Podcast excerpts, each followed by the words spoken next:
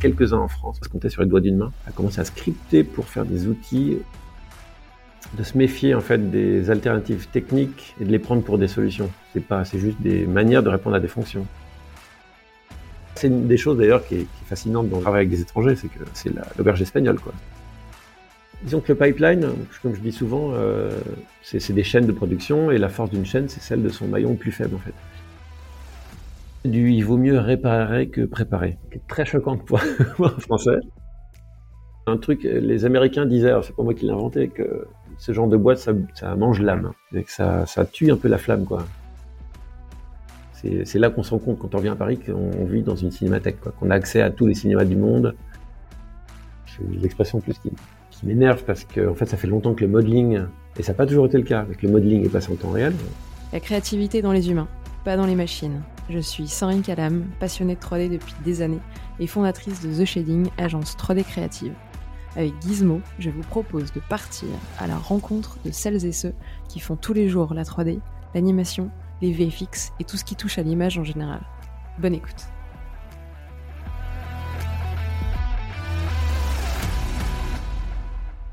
Hello, bienvenue dans ce nouvel épisode de Gizmo. Cette semaine, je suis en compagnie de Quentin avec qui je vais avoir le plaisir d'échanger dans les minutes qui vont suivre. Juste avant ça, j'ai une petite annonce à vous faire. La fin d'année approche, ça vous le savez, mais qui dit fin d'année dit aussi fin de saison 1 pour Gizmo. Euh, et du coup, je profite de ce moment un peu de fin d'année euh, pour euh, pour faire le bilan, mais aussi pour pour vous remercier, pour vous remercier d'avoir fait connaître le podcast et d'en avoir parlé autour de vous, parce que ça a vraiment participé à, l'aider à se propager, que tout le monde en ait un petit peu la, connaissance. Je vous remercie aussi parce que ça a fait naître énormément de belles histoires et de, et de relations et de connexions autour du podcast. Et rien que ça, c'est vraiment canon. Je remercie aussi les invités qui se sont prêtés au jeu euh, et de nous avoir un petit peu à chaque fois euh, livré euh, leur parcours, mais aussi des anecdotes, euh, les coulisses des productions. Et il y, y, a plein de jolies pépites dans, dans les épisodes qui sont sortis jusqu'à présent. Et puis je te remercie toi aussi de t'être intéressé à Gizmo, aux, aux, épisodes de près ou de loin, et d'avoir pris le temps de les écouter. Euh, pourquoi je te remercie aussi et pourquoi je prends ce temps-là? Parce que j'ai vraiment envie de faire une saison 2 euh, mais encore meilleur que la saison 1, ou en tout cas euh, qui te plairait encore un peu plus que cette saison. Et, et, pour ça, je vais avoir besoin de toi, euh, je vais avoir besoin de ton avis et que tu me donnes tes, tes retours euh, sur le podcast en général et sur les épisodes que tu as pu écouter. Pour ça, je t'ai préparé quelques questions pour savoir ce que tu préféré ou un peu moins aimé et, euh, vraiment garder en fait ce qui, t'a plu et, pas faire le, mauvais tri. Euh, tu réponds vraiment aux questions que tu veux, c'est très libre et aussi très court, ça prend moins d'une minute pour y répondre. Et à l'inverse, moi, ça m'aiderait énormément euh, pour, pour faire une saison 2 aux petits oignons et, et. Va voir dans la description, tu as le lien pour y répondre et, euh, et je te remercie d'avance pour le temps que tu, que tu vas prendre et, euh, et, hâte de lire tes retours, positifs comme négatifs. Je te dis, je prends tout et je les lirai tous avec beaucoup d'attention. Un grand merci et c'est parti pour l'épisode. Euh, salut Quentin. salut. Oui, il va falloir parler. Hein. Il n'y aura pas que la vidéo.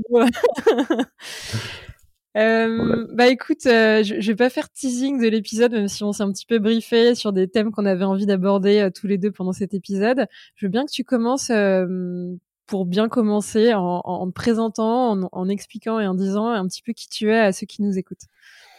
Eh bien, bonjour. Euh, merci Sandrine de m'accueillir sur ce podcast. Euh, donc, je suis très honoré. Donc, je m'appelle Quentin Auger. Euh, je travaille dans l'animation depuis une bonne vingtaine d'années, j'ai peur, et dans la 3D depuis un petit peu plus. j'ai commencé dans la carrière, euh, enfin dans la 3D euh, en tant qu'ingénieur. En fait, ingénieur en génie mécanique, euh, gestion de projet, etc. Et puis, je faisais, voilà, j'ai touché à l'image de synthèse qui m'a euh, qui m'a attiré et donné envie d'en de, voir plus. Et c'était l'époque où on commençait à voir sur les écrans des animations d'images de synthèse. Il y avait eu Tron quelques années avant, et puis arrivaient des boîtes comme Pixar qui produisaient des courts et des longs métrages. Et donc ça m'a, comme j'étais attiré en fait par la bande dessinée, etc. J'ai essayé de glisser vers euh, vers une autre euh, utilisation de ces, ces outils-là. Et donc je suis après une formation continue, je suis en passant par les Gobelins, je suis rentré dans l'animation il y a 20 ans. Donc, tu es retourné à l'école après ouais. ta formation d'ingénieur. Exactement. Je vais avoir bac P5 plus, euh, plus quelques temps. Alors, c'est une formation continue, donc c'était assez court à l'époque, c'était une année de plus. Mais euh, avant ça, j'avais fait l'image de synthèse. Alors, 3D était pas très accessible. Euh, c'était très très très cher. C'était pas sur les PC vraiment, ou alors c'était sur 3D Studio, pas Max, hein, mais Studio, et c'était plutôt bas de gamme, on va dire, entrée de gamme. Les gros logiciels de l'époque étaient sur des Silicon Graphics, des choses comme ça. Et en fait, je suis resté du coup dans le monde de l'ingénierie pour pouvoir continuer à en faire. Euh, euh, avant de pouvoir euh, vraiment euh, un, petit, un petit peu glisser, j'ai, puis j'ai fait du multimédia à l'époque. C'était le, alors là, ça va vieillir. vous vous rappelez Ou alors il y a des gens qui vont pas comprendre. C'est un peu comme le logo de la disquette que jeunes ne comprennent pas. euh, on travaillait sur des CD-ROM, on faisait des CD-ROM, on faisait du multimédia. On parlait pas de d'audiovisuel synthétique. Ou, bref, on parle d'image de synthèse déjà. On parlait pas de 3D, ouais. on parle d'image de synthèse. Enfin bref, donc je suis rentré euh, en tant qu'animateur en fait, quand on veut dire dans l'animation, euh, chez Sparks euh, pour les premières entreprises. Puis j'étais intermittent au spectacle, j'ai glissé dans, dans, plusieurs entreprises, du Roran, euh, du bois, etc. Enfin des, des boîtes de l'époque, dont certaines ont fermé, comme c'est le cas de la plupart des boîtes, elles ferment un, un jour ou l'autre. Dans le milieu, c'est un peu une blague entre vieux, c'est de dire euh, en général, on a plus de la moitié des boîtes dans lesquelles on a bossé quand on ferme notre vie. C'est comme ça mais les gens restent, ils en refont d'autres. Euh, et puis, euh, c'est peut-être mon passé d'ingénieur, euh, un petit peu mécanicien, qui, qui, a repris le dessus. J'ai commencé à... C'était aussi parce qu'à l'époque, il fallait le faire soi-même en tant qu'animateur. On me donnait des modèles et puis on me disait anime-les. Et c'était à l'époque où le terme rigging n'existait pas, le terme au mieux setup commençait à exister en France. Alors le setup, c'est comme ça qu'on appelait le rigging autrefois en France. Et d'ailleurs, il n'y a qu'en France qu'on l'appelle comme ça. et on demandait aux animateurs de faire leur setup, c'est-à-dire leur préparation d'animation. Donc ils anticipaient, ils préparaient euh, des choses sur leur modèle pour pouvoir les animer peu après. Donc on parlait pas encore vraiment de rig, tu avais un des espèces de setup, tu bidouillais un petit peu, tu mettais en place des contrôleurs pour euh, t'aider à faire certains mouvements bah que ouais, tu avais un peu anticipé. Ouais, ouais, en fait, le, le faut... au début, on a, en animation 3D, on animait des, les points, quoi, les points des modèles.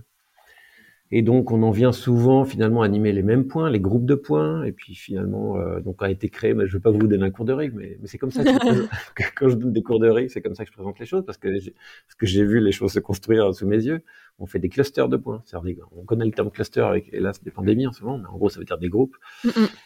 Et puis euh, ils viennent avec, en gros, euh, on simplifie la manipulation, quoi. C'est-à-dire au lieu d'avoir euh, plein de manipulateurs pour chaque point, on n'en a qu'un seul, c'est celui du on va dire le, repère du cluster, et puis comme ça, ça bouge plein de points. Puis après, on les parente les uns aux autres, les clusters, parce qu'on on y voit une, une, utilité, puis ça donne euh, en fait du skinning, et puis etc., etc. Et des couches se sont rajoutées petit à petit dans les logiciels parce qu'il y avait un besoin. Et, euh, et, et, au final, ça a donné aussi, j'ai envie de dire presque hélas, un métier à part entière. Je dis hélas parce que quelquefois, on oublie, euh, les gens qui font ce métier, ils oublient que c'est en fait c'est de l'animation faut le faire pour l'animation.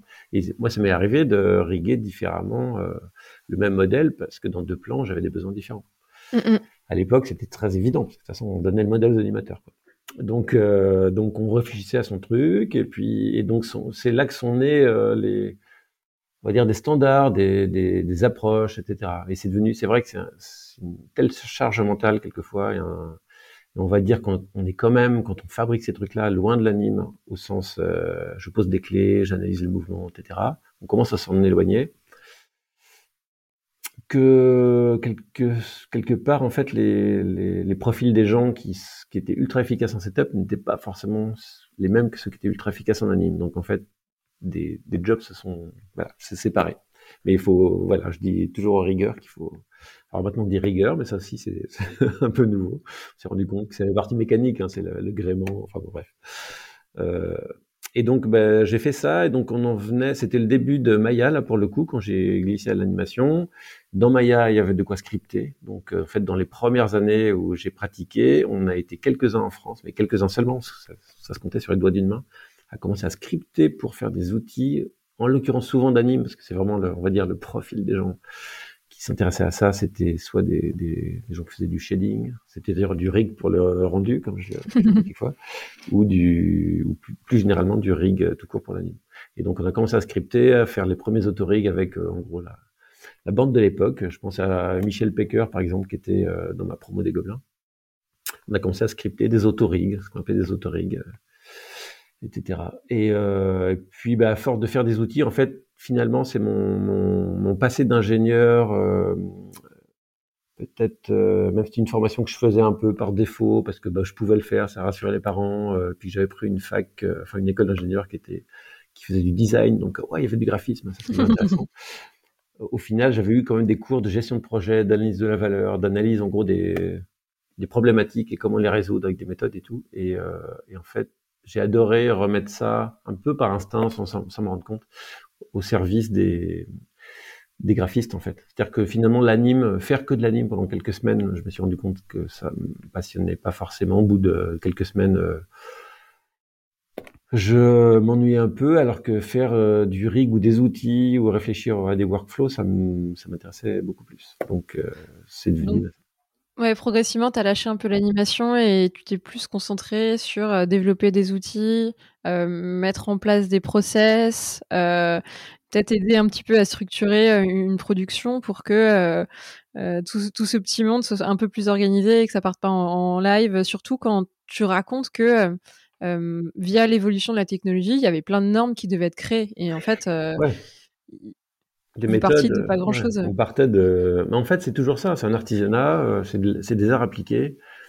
Des outils arrivent. Euh, les, les, profs au Gobelin disaient euh, bon, ben, l'anime, il y a vraiment tout inventé en 3D parce que pour l'instant, on anime quoi? On anime des outils de modeling, quoi. Donc. pas très sexy. Voilà. Donc, c'est des outils qui sont pas faits. Et Cyril Corvagier a raison dans un de tes podcasts de souligner.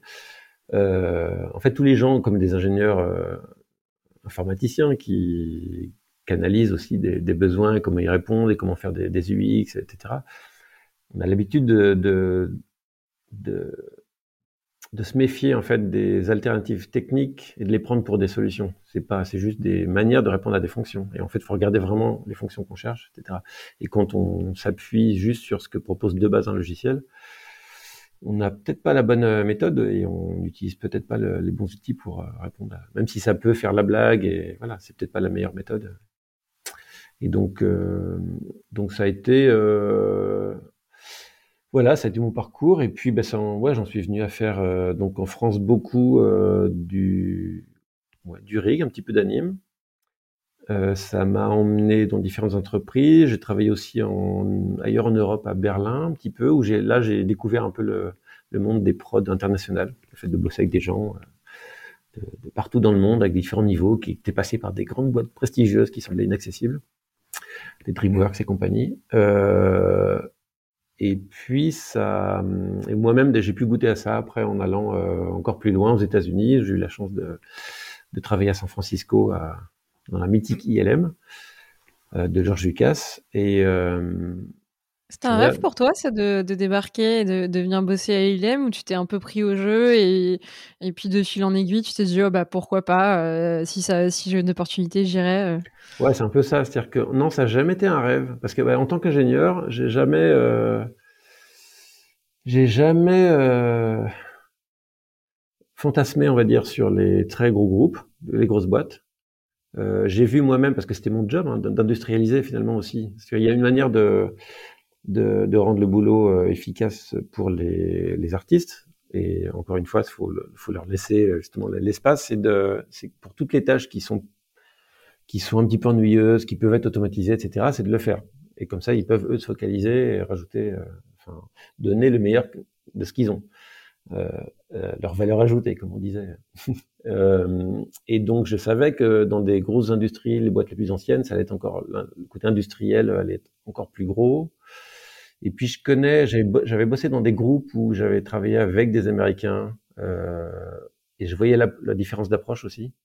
Et ça ou avec des Américains, mais avec des Japonais aussi, avec des Allemands. il y a vraiment des approches culturelles très différentes et ça me faisait pas rêver. Et de tous les copains qui, qui, qui vivaient aux États-Unis, etc., qui travaillaient ou ailleurs, ou au Japon par exemple, je voyais que j'avais, c'était exactement ce que j'anticipais. Donc ça me faisait pas, je, je, goûtais le côté petite structure en France. Je savais ce qu'elle pouvait apporter, mais il y a des côtés aussi très fatigants hein, dans la petite structure.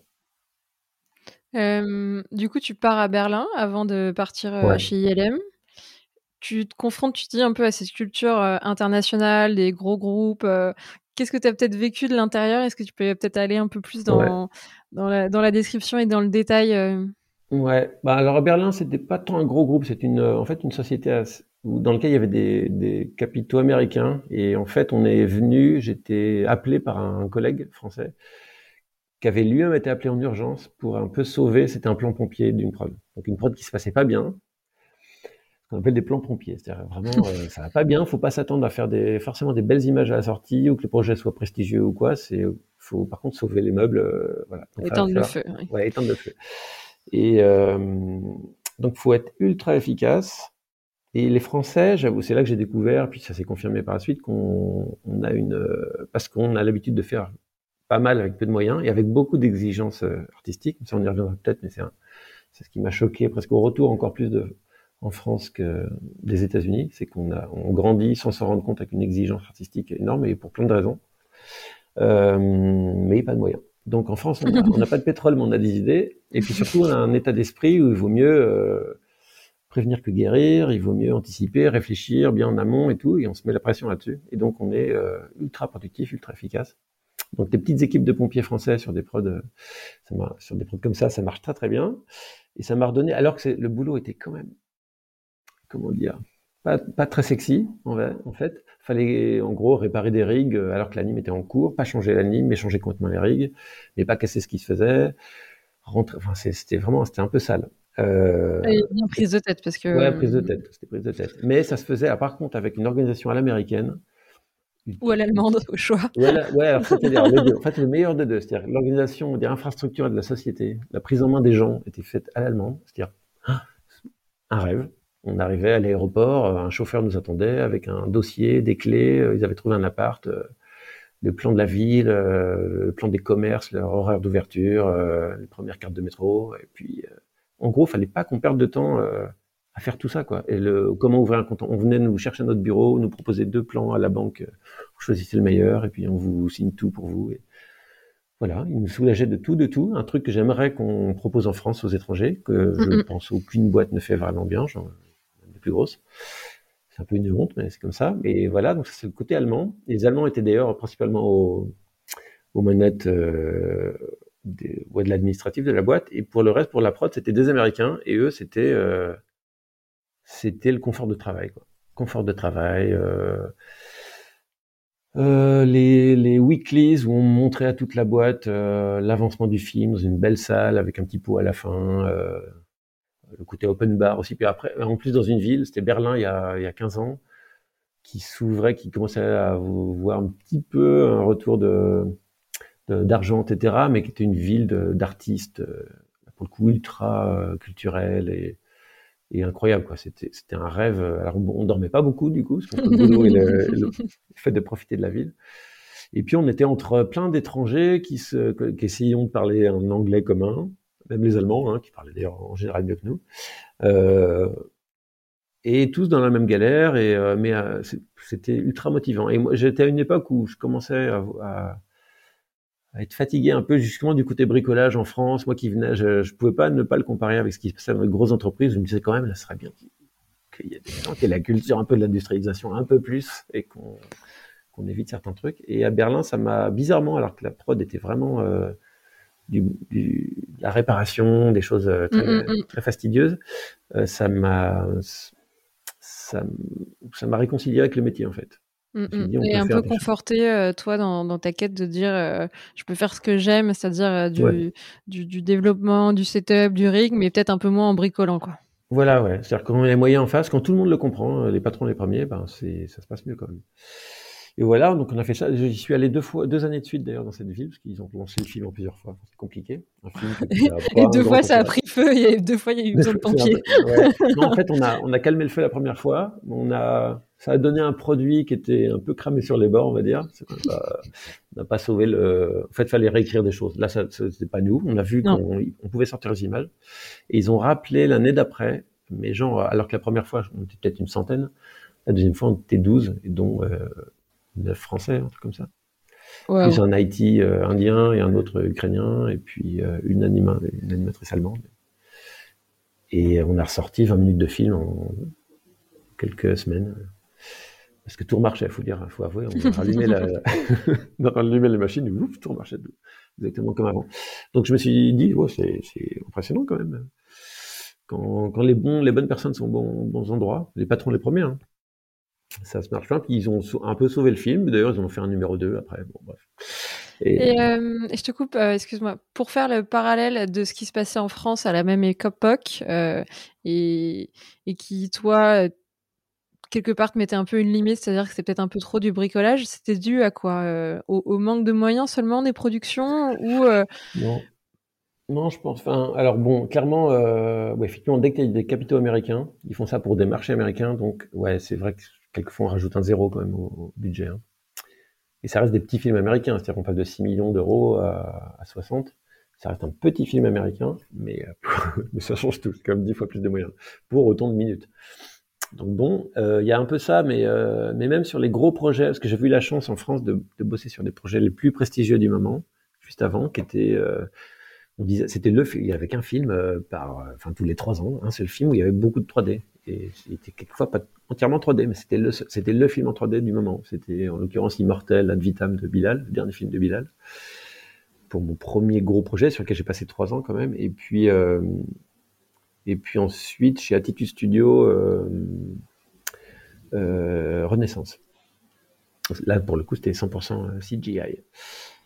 Et en fait, là, chez Attitude, entre autres, il y avait vraiment, et même, même, euh, il, y avait, il, y avait, des belles choses, et entre autres, en, même en dev, hein, il y avait des très belles choses en pipeline, en dev. Donc il y avait, il y avait un savoir-faire de technologique par endroit, mmh. et c'était plutôt la culture, euh, la culture globale. Euh, j'ai globalement quand même des très bons souvenirs de ces périodes-là, mais la culture globale de la gestion d'équipe, le management, etc. Il y avait clairement, dans toutes les autres boîtes dans lesquelles j'étais passé en tant qu'ingénieur, euh, les managers été formés au management, en fait, tout simplement. Ouais, je comprends. etc. Et c'était pas le cas dans nos métiers. Euh, et ça se sentait, c'est-à-dire que soit tu avais de la chance de tomber sur des bons, des bons superviseurs, qui savaient euh, former, suivre et qui savaient en plus gérer la pression, etc. Soit c'était pas le cas, il y avait un, un truc qui, qui flanchait. Et, du coup, c'est les, graphistes qui prenaient sur eux. Puis c'était, de toute façon, c'était attendu d'eux parce qu'ils étaient des artistes après tout. Puis euh, il faut souffrir pour euh, faire euh, des belles choses. Et donc, il y, a ça aussi, il y a un état d'esprit un peu. en plus du fait qu'on avait moins de moyens et beaucoup d'exigences, ce qui, ne facilite pas les choses. Voilà. Donc ça s'était pas encore professionnalisé sur la partie production qui, en, réalité, peut pas mal jouer en fait sur le bon déroulement euh, d'un film, encore plus si t'as pas beaucoup de budget ou euh, ah le, moindre écart euh, va pouvoir prendre des proportions beaucoup plus je sais pas comment dire, euh, euh avec beaucoup plus d'impact et douloureuse pour le reste de, l'équipe euh, en, en termes soit de coûts, mais aussi des coûts humains avec des, avec des charrettes et, des pompiers euh, qui, qui ont beaucoup plus de feu que prévu à éteindre. Après, je veux pas, c'est toujours le cas dans plein de boîtes et je, enfin, je veux pas caricaturer quand même en disant c'était ça, c'était terrible. Et puis d'ailleurs, c'est tout le monde faisait de son mieux en fait. Donc et, et, quand ça s'était assumé, que les gens fassent, fassent de leur mieux, c'était, ça se passait très bien. C'est, peut-être moi aussi, hein, qu'on avait, euh, après plusieurs années, euh, j'avais quand même enchaîné des, pas mal d'années sans trop de vacances aussi, etc. Donc je pense que j'étais fatigué à plein d'égards. Mais c'était, et c'était aussi quand même du point de vue du, des graphistes. Par exemple, c'est seulement sur Attitude, euh, chez Attitude Studio, qu'on a commencé à scripter intensément des choses. Et ça se faisait pas trop avant. D'ailleurs, très peu de gens étaient formés à ça. Par, par exemple, vous avez un truc qui avait jamais été scripté, que vous avez pu commencer à scripter à cette époque-là? Bah, Ne serait-ce que des autorigs. Et du coup, euh, bah, c'est la première fois, donc on ne fait pas forcément bien, euh, dans le sens où bah, déjà c'est des débutants, bah, c'était le cas, hein, j'étais un débutant et je faisais partie de l'équipe lead, donc j'ai avec d'ailleurs un collègue à l'époque, Olivier Georges, on a, on a appris sur le tas. Donc un peu dans la douleur par moment, euh, avec peut-être des ambitions euh, dans les, les, personnes qui étaient ultra brillantes qui dirigeaient tout ça, des ambitions peut-être énormes qui venaient de quelquefois c'était des gens qui venaient des, premières euh, euh sociétés historiques d'animation de, en France qui étaient euh, il y avait à l'époque MacGuff déjà il y avait il eu Ex Machina il y avait eu Buff qui, a survécu mais il y en avait plein d'autres les Media Lab les Fantômes etc qui avaient qui étaient des sociétés si vous voulez qui avaient qui avaient conçu quelquefois leur propre moteur de, de rendu. Euh, en gros, donc c'était un peu euh, quelquefois dirigé par des, des, ingénieurs qui dirigeaient des graphistes à faire des choses avec des ambitions d'ingénieurs, mais des moyens. De... donc il y avait bon voilà beaucoup de, de, raisons pour lesquelles de la douleur pouvait sortir de, tout ça. Et puis après, puis les standards étaient pas là encore. Enfin voilà, tout ça. Donc c'était le début aussi d'un métier. Euh, c'était passionnant de voir tout ça s'inventer. Et euh, comme on disait, même des métiers qu on, qu on, qui sont inventés un nom à ce moment-là, euh, le, le rigging.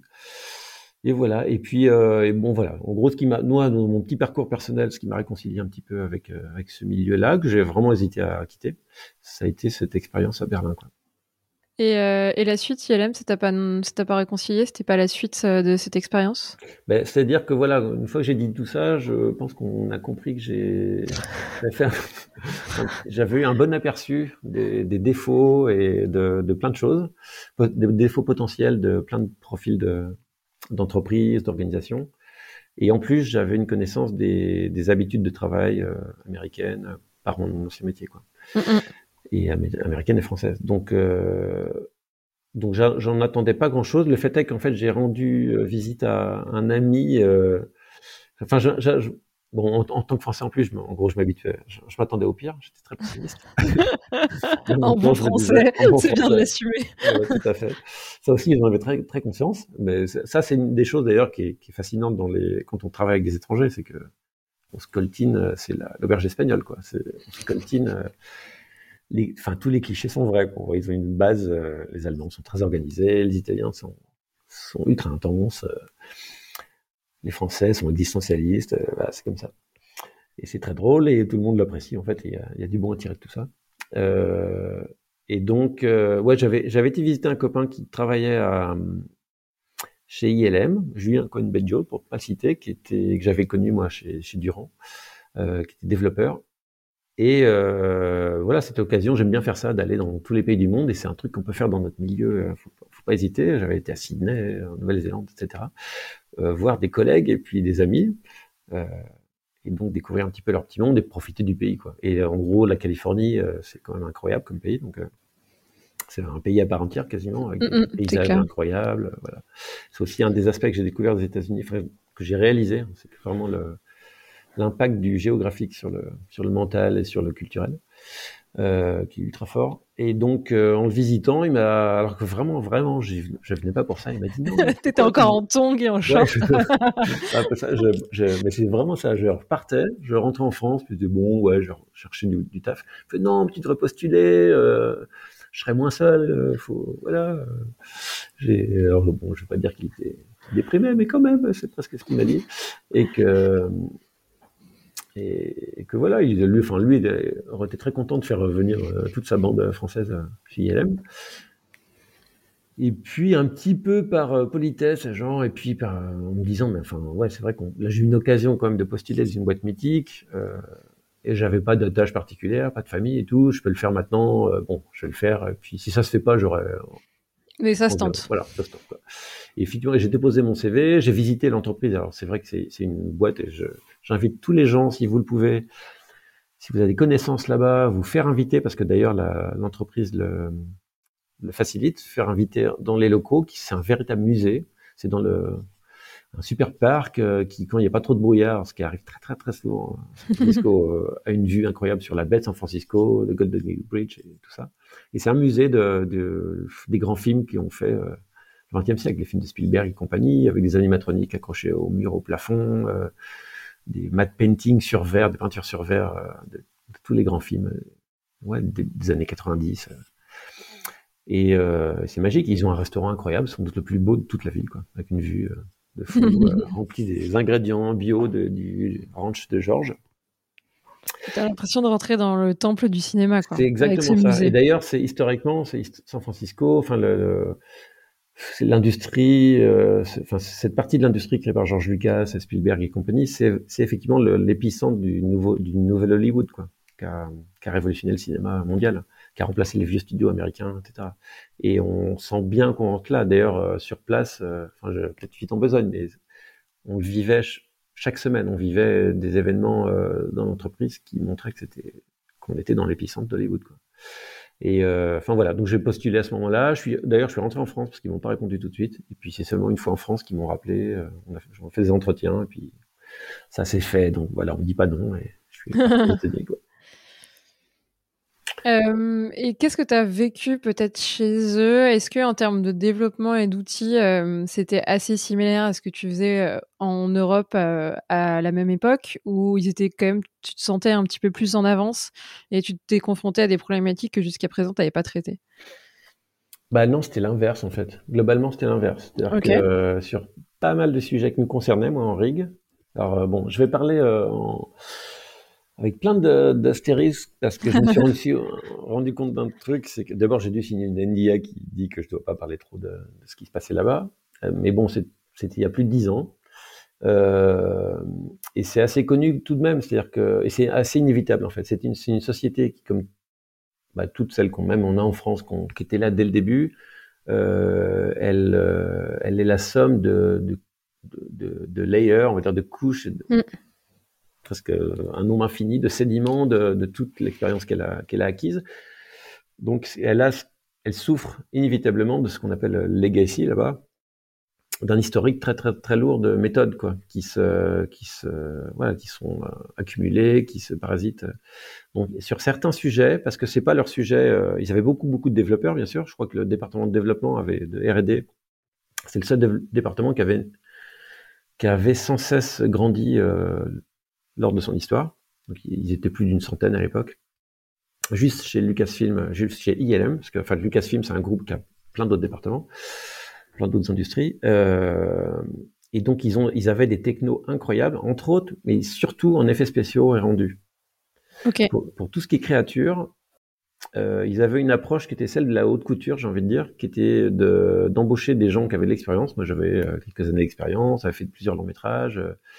Euh, et de, comme en haute couture, on embauche des, des couturières euh, qui savent y faire, mais on leur donne pas de machine, surtout pas. On leur donne du fil d'or et des perles ultra rares et elles cousent à la main. Et en fait, euh, ils font beaucoup ça et c'est, ça donne parce qu'en fait leur, leur, leur, boulot, c'est de faire des images que personne d'autre a, a fait. Euh, et donc, donc euh, tu as les meilleures machines du monde, mais tu n'as pas forcément les meilleurs softs ou un pipeline tout terrain. Voilà, c'est-à-dire qu'ils vont, ouais, c'est un peu ça. C'est-à-dire que, alors, disons que le pipeline, comme je dis souvent, euh, c'est des chaînes de production et la force d'une chaîne, c'est celle de son maillon le plus faible en fait. Et même s'ils avaient des maillons ultra impressionnants, entre autres vraiment en VFX, il y avait des choses de, dingue. Euh, quand j'étais arrivé, entre autres, un Français en interne venait de développer un, un, nouveau soft de fluide. Ils avaient comme dans leur bureau, ils sont pas loin de Stanford, euh, l'université mythique de Palo Alto, qui est à côté, en sciences entre autres, une, fac de sciences incroyable. Ils avaient quand même des bureaux de, physiciens dans leurs locaux à eux pour les aider à faire des, des softs. Donc ils, ont, ils avaient des, cerveaux incroyables et des développeurs de dingue. Ils avaient, euh, ils venaient d'embaucher, je crois, à l'époque, un des développeurs dans Maya de tout ce qui était joint, euh, enfin, rigging, quoi. C'est un développeur dans Maya. Donc il venait, euh, il arrivait, il se mettait de plus en plus à Maya. Et avant ça, en fait, ils étaient beaucoup sur leur soft interne. Et il y a ça aussi, c'est que ils commençaient depuis quelques années à intégrer Maya c'est-à-dire qu'un soft qui, qui, est fait par d'autres, un soft du marché, sur lequel il, il était plus facile d'embaucher les gens, de former les gens, parce que les gens étaient déjà formés en fait. Par contre, euh, bah, ça faisait des, des, des pipelines euh, souvent hybrides. Alors tous les films n'étaient pas faits pareil, euh, voilà. Mais les films sur lesquels j'ai été, il y avait ce pipeline hybride Maya Zino, qui est leur soft euh, multi multitâche, on fait VFX interne, et la jonction entre les deux n'était pas parfaite, et donc là, il y avait des maillons faibles. Donc il y avait plein de choses qu'on avait développées qui marchaient très bien en Maya, dans, enfin, sur, sur des pipelines euh, full Maya, on va dire, euh, en Europe, même dans les petits pays. Euh, et encore une fois, parce qu'en France, on a l'habitude de, de, faire avec peu de moyens, on, on utilisait le soft, on le pressait jusqu'à la moelle, quoi. Le moindre paramètre dans les joints, justement, qui permettait de faire un petit truc qu'on n'avait pas redéveloppé, on, si on le trouvait dans Maya, on l'utilisait en France. Là-bas, euh, en fait, on pouvait pas forcément parce que ça pouvait pas être transmis de toute façon à Zino. Donc, euh, beaucoup de choses qu'on cousait à la main. Il y avait des, perles qu'on cousait à la main. Quoi. Et, euh, quelquefois, entre ce qu'ils qu assez inévitablement, en fait, ce qu'ils pouvaient développer dans, les, dans leur labo et montrer aussi graphes qui étaient des technos incroyables, et ce qui se passait vraiment en prod, il y avait un gros écart. Assez frustrant. il m'est arrivé de, de, de, de devoir m'asseoir sur des technos que j'avais eu dix ans avant en France. Waouh ça paraît euh, hallucinant, ouais. Et quand on, on s'en ouvrait aux gens qui, qui, qui, étaient responsables du pack, ils disaient ouais ouais moi-même quand je suis arrivé il y a deux trois ans, euh, j'ai fait la demande. Euh, maintenant, voyons voir où on est cette demande là de, de ton truc qui effectivement est ultra courant partout, enfin pas partout d'ailleurs, mais ailleurs. ah ouais, bah, c'est dans la pile des des tickets, c'est à la place 500 parce qu'en en fait on, on regardait ce qu'il y avait au-dessus, mais c'était des trucs de VFX et mais c'est pas grave, vous allez faire la main. Ok, on va faire la main.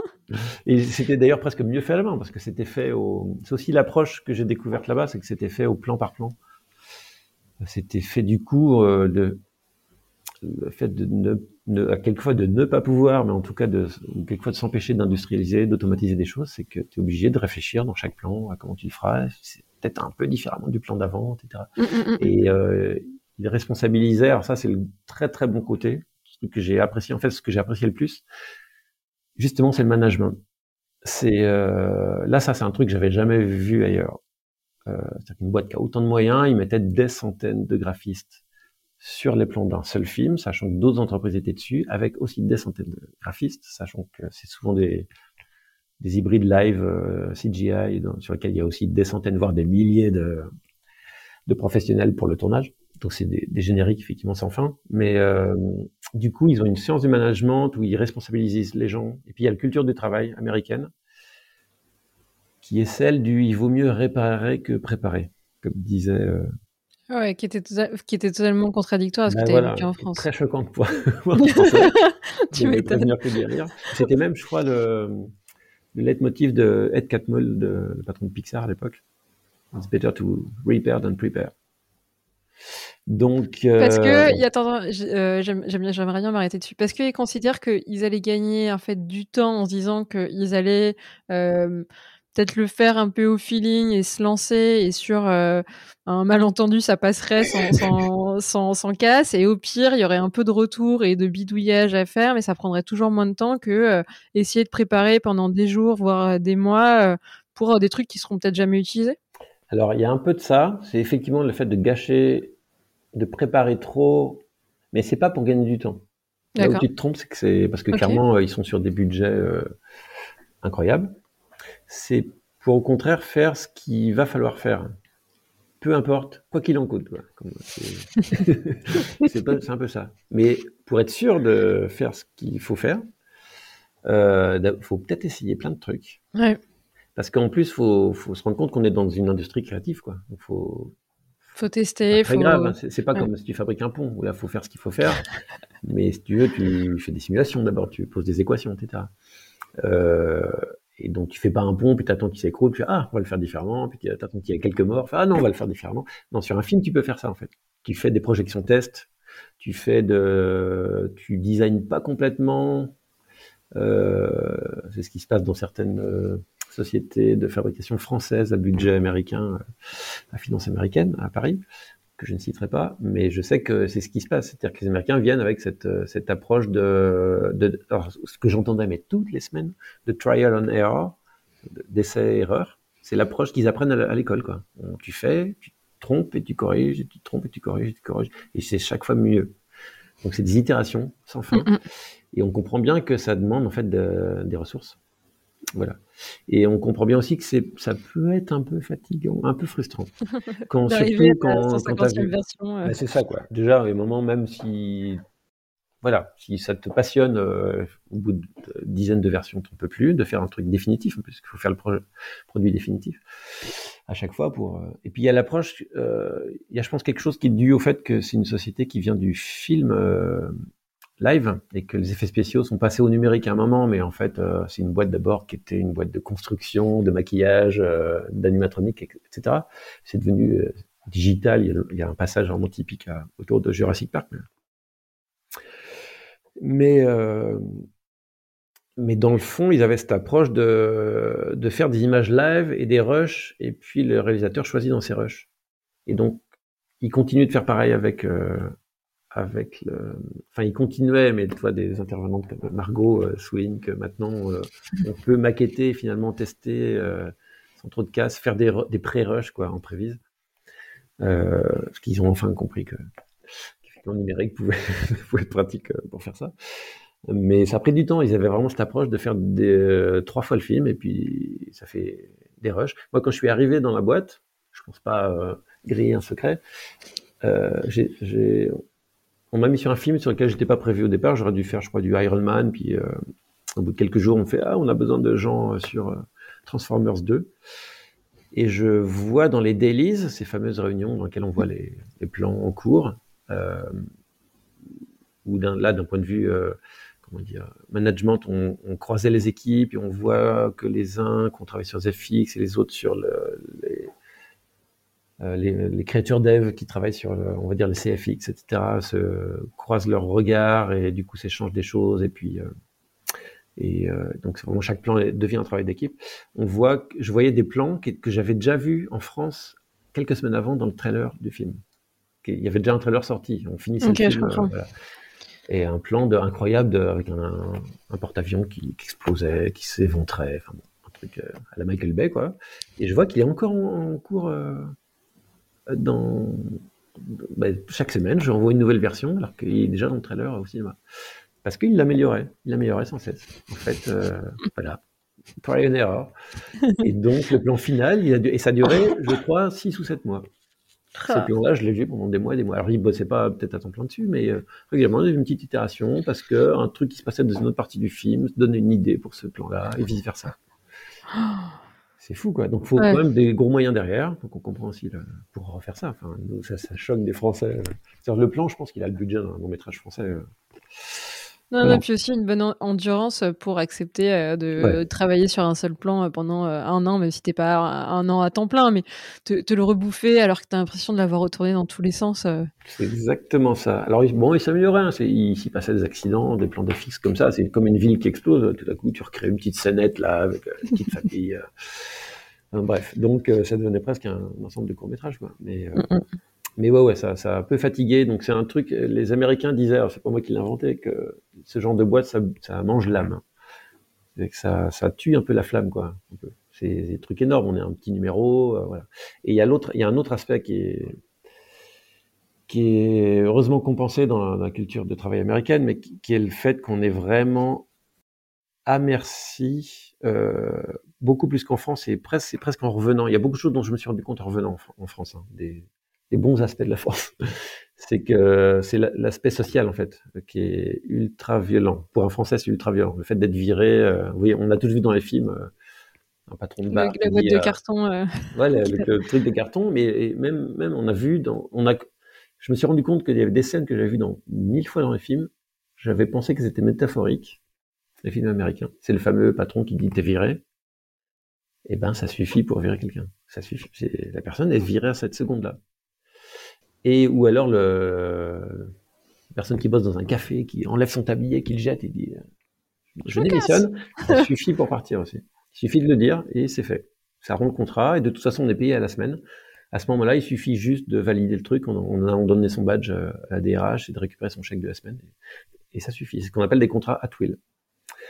At will, en traduction littérale, c'est quoi? Oui, à volonté, en fait. Ok. Mais selon la volonté de, des uns et des autres. C'est un contrat, c'est deux parties. Et les, en fait, il n'y a pas de contrat d'ailleurs de travail. Euh, alors peut-être que des juristes me diront n'importe quoi. J'ai l'impression qu'on signe des, des, offer letters en fait, des lettres de, des lettres d'emploi qui font une demi-page. Euh, le contrat typique, l'équivalent d'un contrat américain, c'est euh, qu'en amont, il y a eu une négociation de plein, plein, plein, plein de sujets entre autres ton niveau de ton niveau d'expérience, euh, le poste sur lequel tu seras, et donc ça donne un salaire, parce qu'il y a des grilles, euh, surtout les entreprises où il y a des les, industries, où il y a des, syndicats, ça, il y a des grilles, c'est négocié, et euh, du coup on te dit juste, bah, tu commences à tel jour, limite à telle heure, pour tel poste, à tel prix, et c'est à will, et ça, ça, ça prend quatre lignes, quoi, et tu sais, voilà.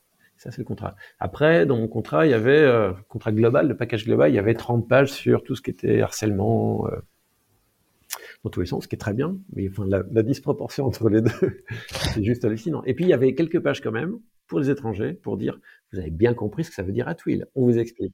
Là, tu avais plusieurs pages pour dire, on peut vous virer quand on veut, en quelques secondes, littéralement. Avec ou sans raison, il précise. Donc, avec raison, c'est pas très bon, ça veut dire que tu as un procès en plus. Euh, Ah ouais, oui, à l'américaine, ils, vont, ils peuvent aller très loin ah et te faire payer. Euh. Et donc, j'ai, moi, j'ai eu affaire à des avocats américains, heureusement du bon côté, sans le savoir, après mon retour. C'était lié à mon retour d'ailleurs, au fait que je voulais rester un peu plus et puis euh, euh, sur place à ce moment-là. Du coup, j'enchaîne sur la fin de, ces jours-là, mais euh, il y a eu un moment, c'était c'était une période aux États-Unis ou en Californie surtout où il y avait le, plus gros des, entreprises d'effets spéciaux qui, qui, était très sinistré. D'abord, c'était la crise des subprimes euh, explosait et on voyait littéralement dans les rues des commerces fermés chaque jour. Ah ouais. C'est vraiment puis quand ils ferment, c'est vraiment euh, c'est terrible quoi. Ils barricadent avec des, des, des planches en bois, enfin c'est le Far West qui revient. Et euh, et, et, dans les boîtes d'effets spéciaux, c'était un peu pareil. Il y avait des boîtes incroyables qui venaient de signer des gros films avec Disney, c'était 500. Euh, puis en une semaine, ils, ils, viraient les gens. Et ils ont pris une semaine parce que physiquement, c'est dur d'en faire plus de 100 par jour. Quoi. Euh, et c'est, donc c'était très violent. Et à ce moment-là, nous on devait être enchaînés. Alors je travaillais sur Rango et on devait euh, le, boulot de rigueur n'existe pas en tant que tel vraiment dans, dans ces boîtes-là. C'est, ils appellent ça des creature développeurs. Et euh, en fait, on est en charge de tout ce qui bouge dans un personnage. Il y a beaucoup de choses en l'occurrence. Il y a beaucoup de choses tant que l'animateur ne le prend pas en, compte. Quoi. Donc ça peut être sur des Transformers par exemple. Euh, en gros, il y a huit niveaux de résolution, disons, et l'animateur va pousser le curseur jusqu'au troisième. Et puis après, c'est des milliers d'objets qui s'affichent. Oh là, c'est beaucoup trop. Il n'y a pas vraiment de rig mécanique, etc. Parce que, encore une fois, ils veulent pas surriguer. Ils veulent faire aux, besoins du plan. Donc, selon que le plan est proche, rapide, loin, etc., on va riguer à volonté. c'est vraiment cette approche-là. Et donc, bah, c'est aux créatures dev de récupérer le truc et de rajouter des simulations, des suranimes, des trucs comme ça. Et pareil pour les personnages qui ont du poids, ce qu'on appelle du CFX, Character FX, euh, du poil, du cloth, etc c'est aux, rigueurs d'avoir préparé la base pour l'animateur et, euh, et, la suite, les, le vêtement, le poil, etc., et de faire les simulations après coup. Donc on vient, on est en charge vraiment, on est responsable du, de tous les plans sur lesquels apparaissent nos persos. Et donc on suit ce que font les animateurs et c'est des dialogues permanents. Ah, t'as voulu animer quoi? D'accord. Parce que là, je suis obligé de contramier. Ah bah non, parce que ça c'est important. Ok, d'accord. Et c'est passionnant. Mais du coup, c'est un euh, échange perpétuel entre les deux et vraiment une collaboration euh, en binôme ou un peu plus? Bah, c'est plus parce que c'est vraiment tout le plan. C'est donc euh, les gens du VFX, euh, les compositeurs, les lighters. Attends, pardon, du coup, ma question n'était pas très claire. Est-ce que euh, tu as un animateur qui est rattaché à un, un, développeur ou en réalité c'est plutôt des, des, pôles et des équipes qui, qui se parlent et Non, il y, a des, il y a des équipes par plan. Donc en fait, selon les plans, c'est pas les mêmes équipes, tout simplement. Parce qu'il y a des animateurs très forts, je pas, en, body, mechanics ou d'autres en, acting. Et puis, donc, c'est eux qu'on va mettre sur les plans où c'est nécessaire. Mais le même personnage peut être utilisé dans les deux. Ouais. Et par contre, les, les créatures dev, ils ont développé cette créature. Donc, eux, ils sont attachés à la créature, en fait. Et donc, on plan par plan, on change d'équipe. Et on suit, et ils ont, ils ont tout un workflow dans lequel on suit euh, on suit. Alors c'était le cas à l'époque, hein, je sais pas si c'est toujours le cas hein, tout ça, mais, euh, mais j'ai trouvé ça euh, génial et je pense que c'est un peu inévitable. On suit, ça j'ai vu ça dans plein d'autres boîtes, même en France. C'était, on travaille sur Linux et on a plein plein de d'alias, comme on dit, c'est des petits raccourcis dans lesquels on peut suivre, on définit un contexte de travail qui est souvent un plan et on peut suivre toutes les étapes. Donc on peut voir, bah, il y a vraiment en quelques lettres, on peut lancer la dernière version de de VFX, de machin, de trucs. Et donc, et c'est vraiment notre, à notre charge de nous. Enfin, en plus, on est vraiment intéressé à ça quand on a fait une énième version définitive d'un plan. On veut voir qu'il n'est pas gâché en fait par le par la personne qui suit quoi. Donc souvent, moi, chez nous, c'était VFX. Quoi. Et après, compositing, etc. Et les dailies servent à ça aussi, ou les weeklies au niveau de la séquence, servent aussi à ça. Et, euh, et du coup, il y a des managers par séquence et des managers par métier qui se croisent qui sont responsables de, euh, de, de, on va dire de capitaliser les bonnes, bonnes pratiques. Mm, mm, mm. Machin a eu tel problème, et ça sert aussi à, aussi à ça, les réunions, les, et weekly, ça sert à parler des problématiques qu'on a rencontrées, euh, parce que peut-être que quelqu'un dans la salle a, ouais, et a pas isolé les de travail. Ouais. Et de la même manière, des gens responsables de tous les outils, ils envoient, je me rappelle moi d'un moment où j'ai répondu, euh, j'avais un outil euh, sous le coude qui permettait de nettoyer des trucs et quelqu'un euh, était en train de capitaliser tous les outils de, qui nettoyaient des choses.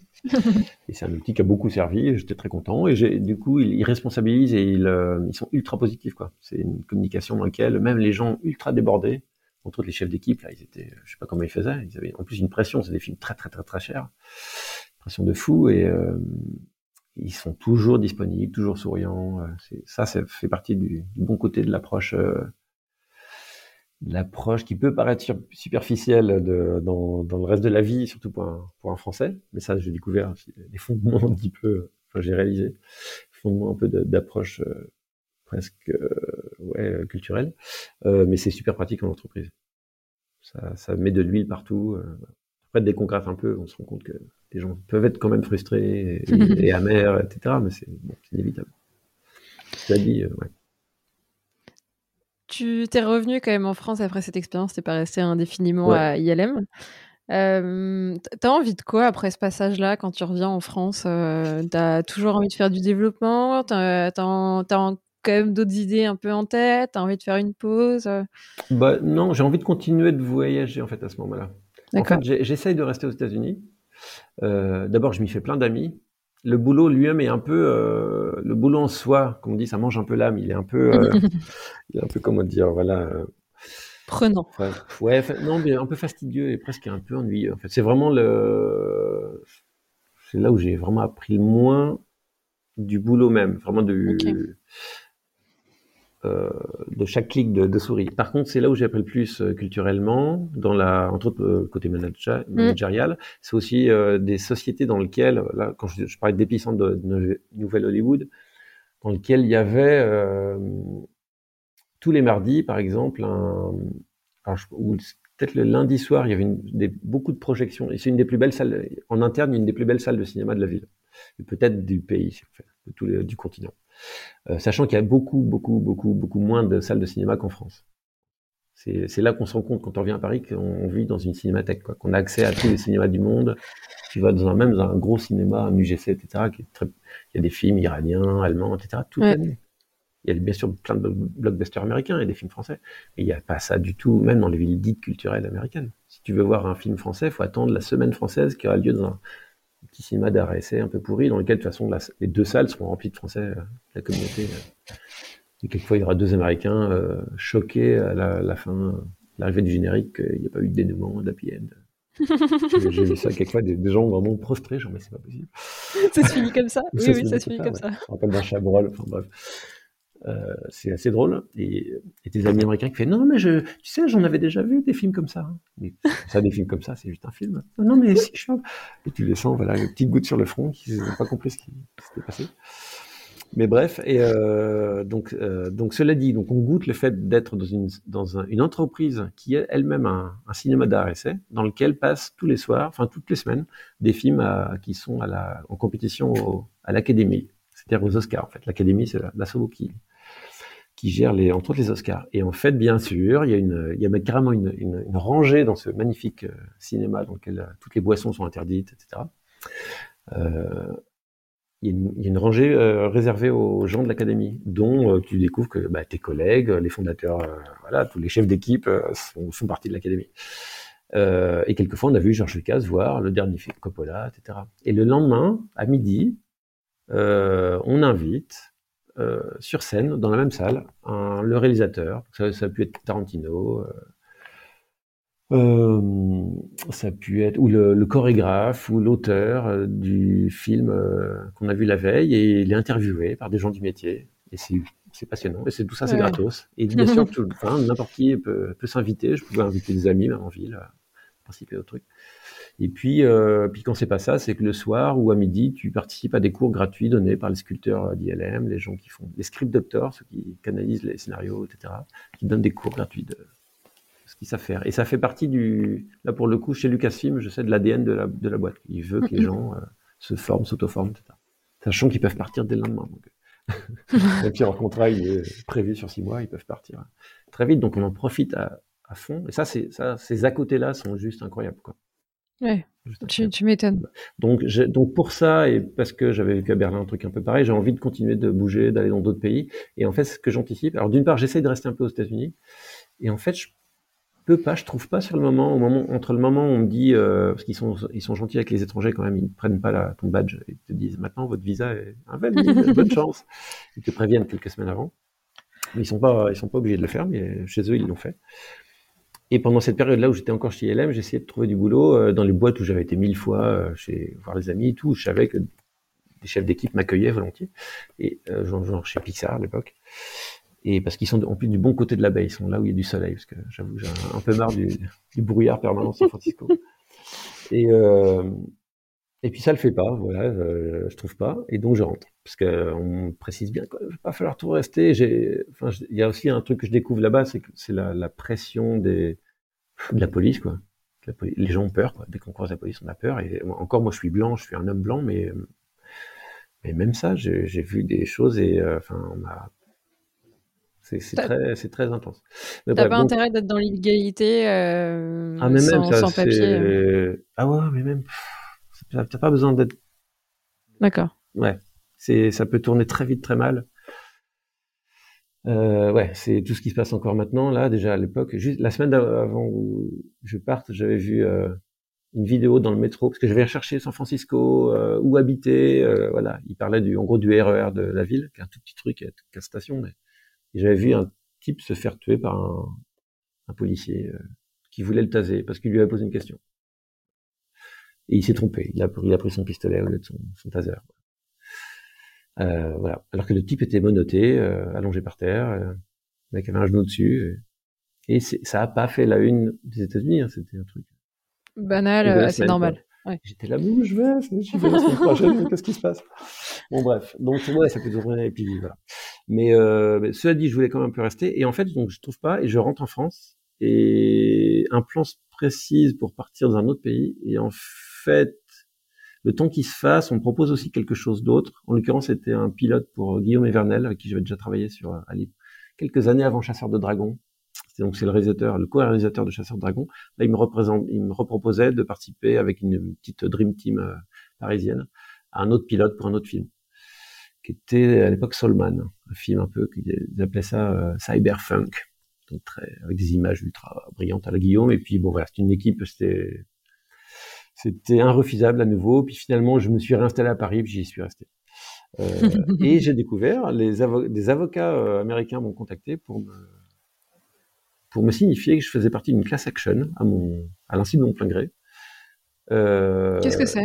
Et je, je, ça peut être intéressant que j'en parle parce que c'est passé un peu euh, inaperçu, mais ça existe, ça a existé. Une class action, c'est une, une action, un recours en justice euh, au nom d'un groupe de personnes qui se disent victimes d'une injustice. Et donc il y a ce, ça existe depuis. Je crois qu'on peut faire la même chose quasiment en France, euh, mais depuis peu de temps.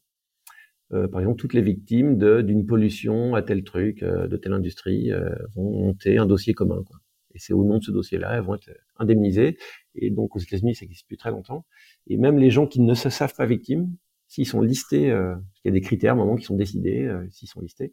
Et la class action, en l'occurrence, était due au fait qu'il y avait, semblerait-il, alors je vais parler avec des guillemets parce que la demande a été faite sur le fait qu'il y avait des, un, semble-t-il, des, des, ententes entre interentreprises d'anti, ententes anti-raid, anti-concurrence, mais anti-concurrence par rapport aux employés. C'est-à-dire que les entreprises se seraient arrangées pour ne pas euh, débaucher les personnes, mm-hmm. voilà, ne pas leur offrir un salaire. Et les entreprises en question, c'était euh, DreamWorks, euh, Pixar, ILM, euh, tout Disney, Blue Sky Studio, Sony, etc. Si je, si je ne m'abuse. Et, et voilà, donc je faisais partie de ce truc-là parce que, et typiquement, ça aurait pu expliquer pourquoi. Alors c'est peut-être juste parce que les gens voulaient pas de moi, hein, mais pourquoi j'ai pas eu de réponse du tout, même. Ce qui est super bizarre parce que je connaissais plein de gens, ils me disaient bah non, on n'a pas eu ton dossier et tout. De chez Pixar à l'époque, parce que j'étais encore en, en, job chez ILM. Il aurait fallu peut-être que peut-être que je, je démissionne, il faut que je quitte ILM, après, bon, je ne sais pas, peut-être Peut-être pas. Tu n'auras jamais la réponse. jamais la réponse. Mais cela dit, donc, j'ai été retrouvé par des, et en fait, ça a duré des années. J'ai reçu un petit chèque au bout d'un moment, parce que j'étais listé parmi les, milliers de personnes, euh, sachant que ça a donné lieu quand même à des perquisitions des, des emails de Steve Jobs, euh, Jeffrey Katzenberg, qui était le patron de DreamWorks, et le, le représentant d'Hollywood chez Obama à l'époque, c'était le représentant. Ils ont George Lucas qui est passé dans le tribunal, qui a témoigné, etc. C'était un truc énorme. Voilà. Après, ça donne ce que ce que les Américains, euh, en fait, la justice américaine fait beaucoup ça, c'est des settlements, des, des, accords en fait, euh, dans lesquels euh, les parties, euh, donc elles sont pas vraiment condamnées, elles, euh, mais quelque part elles admettent qu'il y a peut-être quelque chose parce qu'elles elles, elles, elles s'engagent à payer les victimes soi-disant victimes. C'est pour ça que je parle avec des guillemets, parce que je, ouais, sais pas En fait, tu n'as pas vraiment de jugement. Tout d'un coup, tu te mets d'accord euh, sur, sur une fin en disant bah, on n'a peut-être pas été blanc comme neige, mais ok, euh, du coup, un chèque, mais les gens ont souffert, On dirait que les gens ont souffert, donc on fait un Alors, ils ont fait plusieurs settlements. voilà. Moi, j'étais dans le cadre d'un autre. Après, on m'offrait bien sûr la possibilité de refuser le settlement et de faire mon propre procès moi-même, tout seul. Ce qui m'intéressait pas du tout. Mais bon, c'est voilà, c'est aussi ça l'Amérique. Euh, voilà. Et donc, euh, ben, voilà, je me suis installé en France et puis euh, j'ai enchaîné effectivement du rigging, du un peu de pipe dev jusqu'à l'entreprise dans laquelle j'ai passé plus de temps a été Studio sans animation. J'ai passé presque dix ans, il n'y a pas très longtemps. Ouais. Et Studio sans animation, tu faisais encore du, du rig et du développement? Alors assez peu de rig. Je suis arrivé un peu. Studio 100 à l'époque était une boîte fondée par des gens qui venaient plutôt de la 2D. Studio okay. animation, hein, parce que Studio 100, c'est un groupe belge de flamands même, de, qui vivent beaucoup des parcs d'attraction, etc. ils avaient donc euh, fondé euh, une succursale sur l'animation. Ils découvraient l'animation presque en, fondant cette entreprise à, Paris, entre autres pour lancer un peu une marque à travers de l'animation, les marques de Maya, ID. En profiter. Euh, on a appris très tard que, beaucoup plus tard, qu'ils envisageaient d'ouvrir la boîte juste deux ans, temps de faire une série ou deux, quoi. Puis après, de, en gros, de faire ouais, après de lancer le merchandising, ils vivent, réellement, ils vivent beaucoup mieux de, enfin, leurs, revenus sont beaucoup plus euh, dus au parc d'attractions, merchandising et aux chaînes de télé qu'ils ont et tout. C'est un, une sorte de petit empire. Mais bref, mais bon, ça, cela dit, ça a quand même bien marché. Les gens de Studio 100 à l'époque, euh, bah, venant de la 2D, découvrant la 3D, euh, ont mis du temps, mais ont embauché un peu sur le tard des, des, des seniors en fait, de, euh, ils ont commencé par des juniors. Ils dit, oh, on va juste passer en 3D des choses. ah, ça suffit pas. Bon, on va prendre. Euh, qu'est-ce qui manque? Ah, les juniors me disent qu'il manque tel poste. Ok, on va prendre tel poste. je suis arrivé un peu dans ce cadre-là, dans lequel encore, hein, c'était un, peu un plan pompier qui faisait un peu peur au départ. Je leur ai dit, mais moi, je vais juste faire un audit si vous voulez bien. Je, je repars après. Euh, non, non. on laisse la porte ouverte. Hein non, non, non, mettez une cale, laissez la porte ouverte. Et puis en fait, effectivement, il y avait du boulot. Mais l'ambiance était super, les, gens jusqu'au big boss qui était Catel France en l'occurrence, la patronne. De là pour le coup, c'est je commençais à me rendre compte à l'époque, mais je l'avais vécu en tant que consultant, ingénieur en analyse, euh, en gestion de projet, analyse fonctionnelle. J'avais vu que clairement le, les qualités des, des patrons dégoulinaient sur, sur tout le reste de l'entreprise, et les défauts aussi. Et là, il y avait quand même une, une ouverture, une bienveillance. Euh, qui ont fait que bon, j'ai décidé de, de, rester. Puis je suis pas le seul. Puis l'entreprise a bien vécu pendant dix ans, jusqu'à ce que le groupe décide que bon, c'est bon, on avait dit deux ans, ça fait dix. voilà. En gros, c'est un peu ça. Et puis on va faire, on va focaliser sur les parcs d'attractions. Et puis le Covid est arrivé derrière. Ils ont fait oups. Oups, on va peut-être tu garder notre petite boîte qui marche bien là euh, en France. Euh. Même pendant le Covid, ils auraient pu continuer à bosser. Euh. ben voilà, du coup, c'est ce qu'on a fait parce qu'en fait, ça, se terminait pas mal. Alors après, c'est pas aussi simple quand même la fermeture, mais ça ne concerne, enfin, c'est plus, c'est un plus gros dossier, mais euh, mais c'est vrai que l'équipe sur laquelle, euh, avec laquelle on travaillait, donc du coup, pendant presque dix ans, sur la fin studio sans animation, on a fabriqué de la série. Alors moi, je, je redescendais un peu en gamme, en, en prestige sur les films, mais comme tu l'as peut-être compris, c'est, pas, ça n'a jamais été ça qui m'intéressait. Encore une fois, les films les plus prestigieux sur lesquels j'ai travaillé, c'est presque ça le boulot le plus fastidieux, donc euh, et pas le plus. Donc je me suis euh, je me suis amusé le plus. Euh, et à l'inverse, la série, faire de la série, faire 10 heures dans le même temps, dans la même durée, faire 10 fois un long métrage.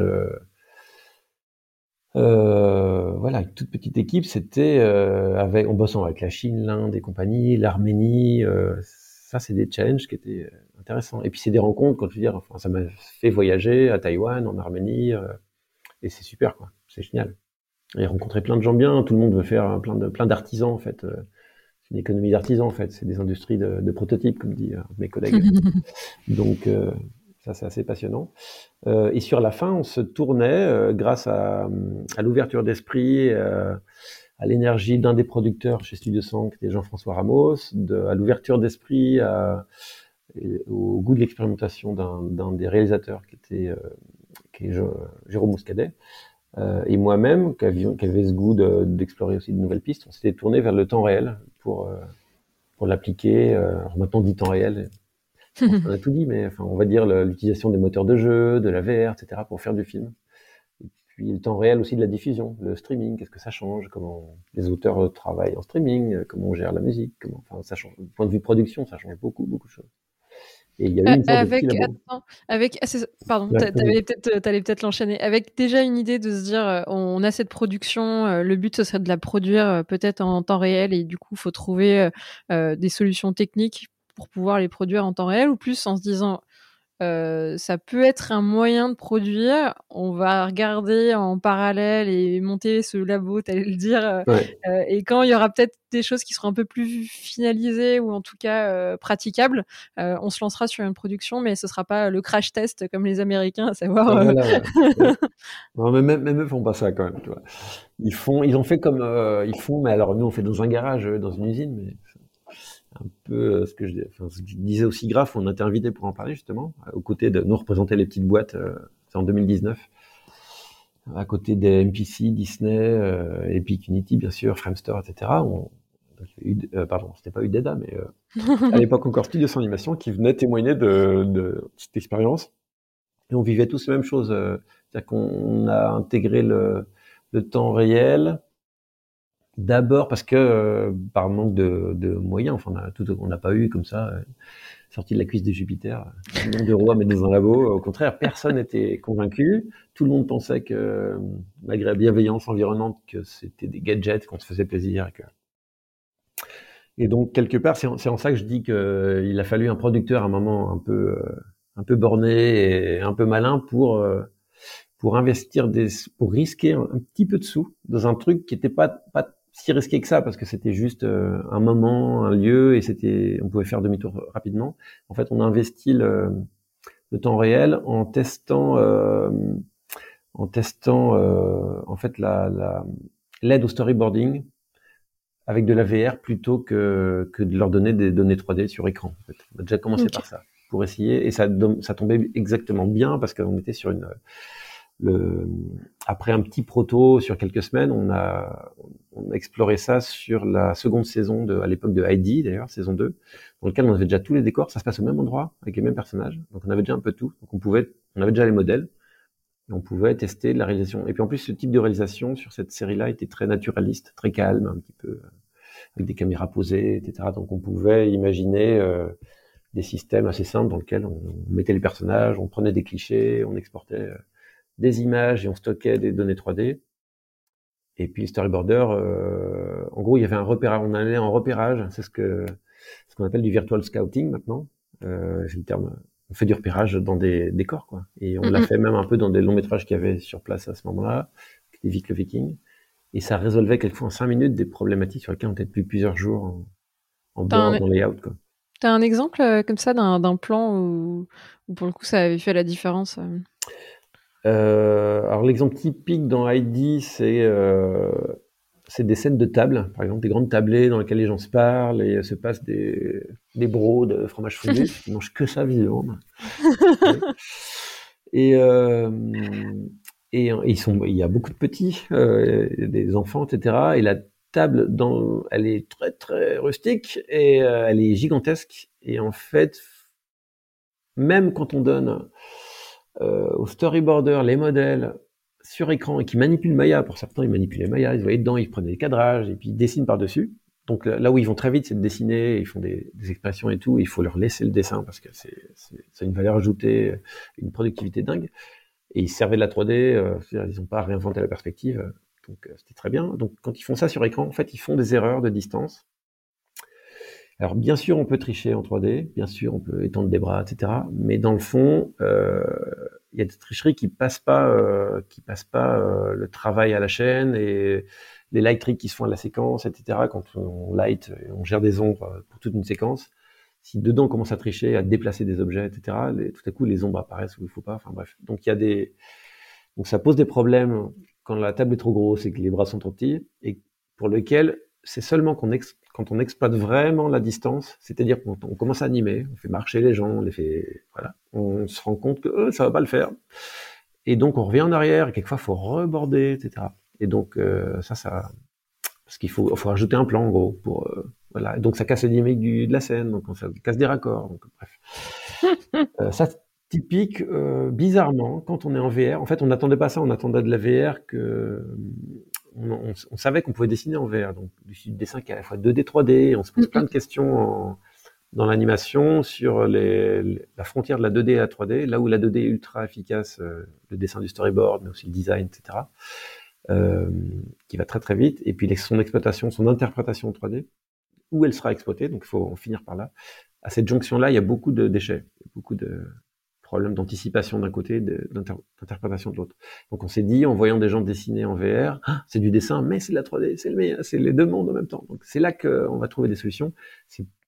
C'est pas là que ça a été le cas euh, dans le virtual scouting, qui, comme son nom l'indique, est plus sur le côté repérage et et comment dire, euh, on, on, prend mieux conscience des distances et des dimensions. Mm, mm, mm. Mais c'est même même les gens qui, c'est pas le métier, ils en prennent, ils voient que l'exemple que je donne souvent, c'est la rambarde modélisée euh, un peu plus loin, elle est 3 cm plus basse qu'elle devrait et quelque part dans son corps on le ressent parce qu'on se sentira en danger, tu vois, ou la table est un peu haute, ou la clé est un peu grosse.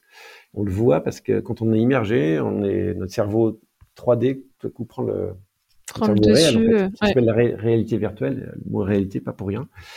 Et donc, euh, voilà, il y a plein de problèmes qu'on aurait réglés plus tard en layout, en anime, qu'on anticipe en fait, et qu'on on s'en rend même pas compte qu'on les évite. Et on s'en est rendu, rendu, compte parce que sur ID, on a pu comparer deux saisons, on avait pu gagner. Alors le, le board se faisait aussi vite, en fait, un peu plus vite. Il n'y a plus de débordement du tout. Euh, il était clairement de meilleure qualité puisque avec les mêmes équipes, les mêmes décors, les mêmes personnages, mêmes équipes en anime, les mêmes assets, euh, le layout allait lui beaucoup plus vite et l'anime a perdu la moitié de ses retakes. Wow. Et donc on s'est fait ouais voilà mais qu'est-ce qui s'est passé? Et en fait euh, l'analyse a montré que c'était que beaucoup des retakes étaient justement à ces mauvaises anticipations de distance et de volume qui étaient corrigées dans la suite de la chaîne quoi. Et donc, du coup, on avait même calculé, on l'avait dit au, à certaines conférences, au MIFA et au RADI euh, Angoulême, mais euh, on, on, avait gagné euh, trois années hommes sur une seule prod. C'est énorme. Hein parce qu'après, il faut payer les gens qui suivent les retakes, etc. Donc, c'est un coût, voilà, c'est une boule de neige, en fait. on s'est dit, ouais, et ça, ça a permis de négocier le fait d'avoir un peu de sous pour un labo. et, et, le labo, c'était pas tant pour lancer des prods entières, non, c'était au contraire pour tester sur des toutes petites itérations, des technos, des manières de faire, euh, mais à la fois autant sur, euh, comme je disais, sur le temps réel de la diffusion avec le streaming. Mm, mm, mm. Comment s'adapter aux, chaînes, parce que ce qui change, c'est que, enfin aux chaînes, à ce que veulent voir les auditeurs, parce que c'est les spectateurs, c'est la vraie visée, et pas passer par des, process où on passe quatre ans. C'est un peu ce qui se passe entre une idée originale et une diffusion, il se passe quatre ans en général.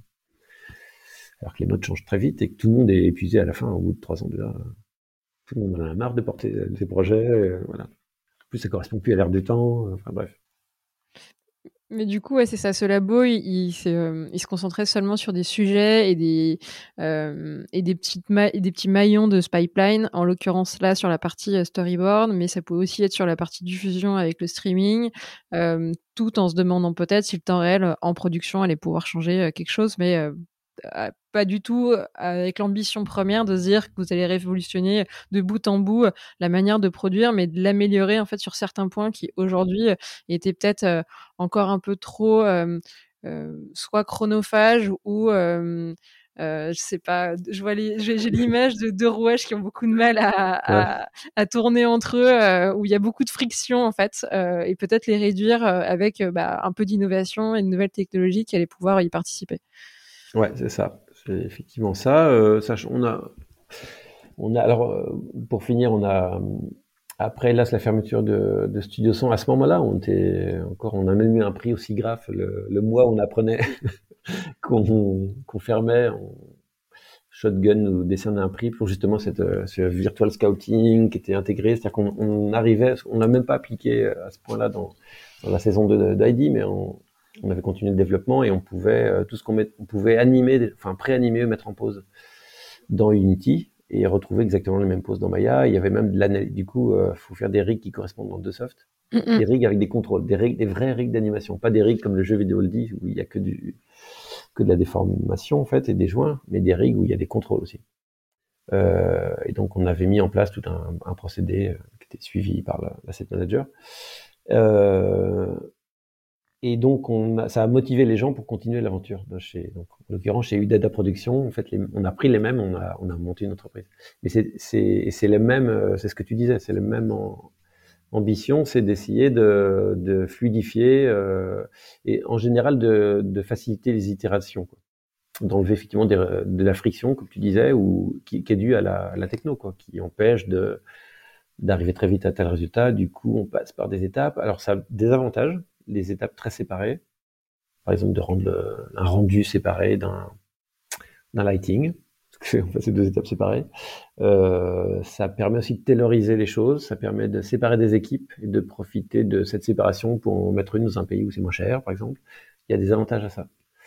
Et c'est vrai, c'est un des désavantages de l'accélération, c'est qu'à un moment, euh, pour bien profiter du temps réel, il faut que les gens soient aussi... Euh ça, ça, crée de la, plus facilement de la collaborativité, si le terme existe. C'est-à-dire qu'on peut plus vite itérer, donc il vaut mieux que les gens ils voient tout de suite ce qu'on a produit, parce que si c'est pour euh, enregistrer, envoyer, attendre leur tour, euh, on perd euh, l'élan qu'on a gagné. L'instantanéité que tu es en train de gagner. Ouais, exactement. Donc c'est une, une, vraie problématique, ça.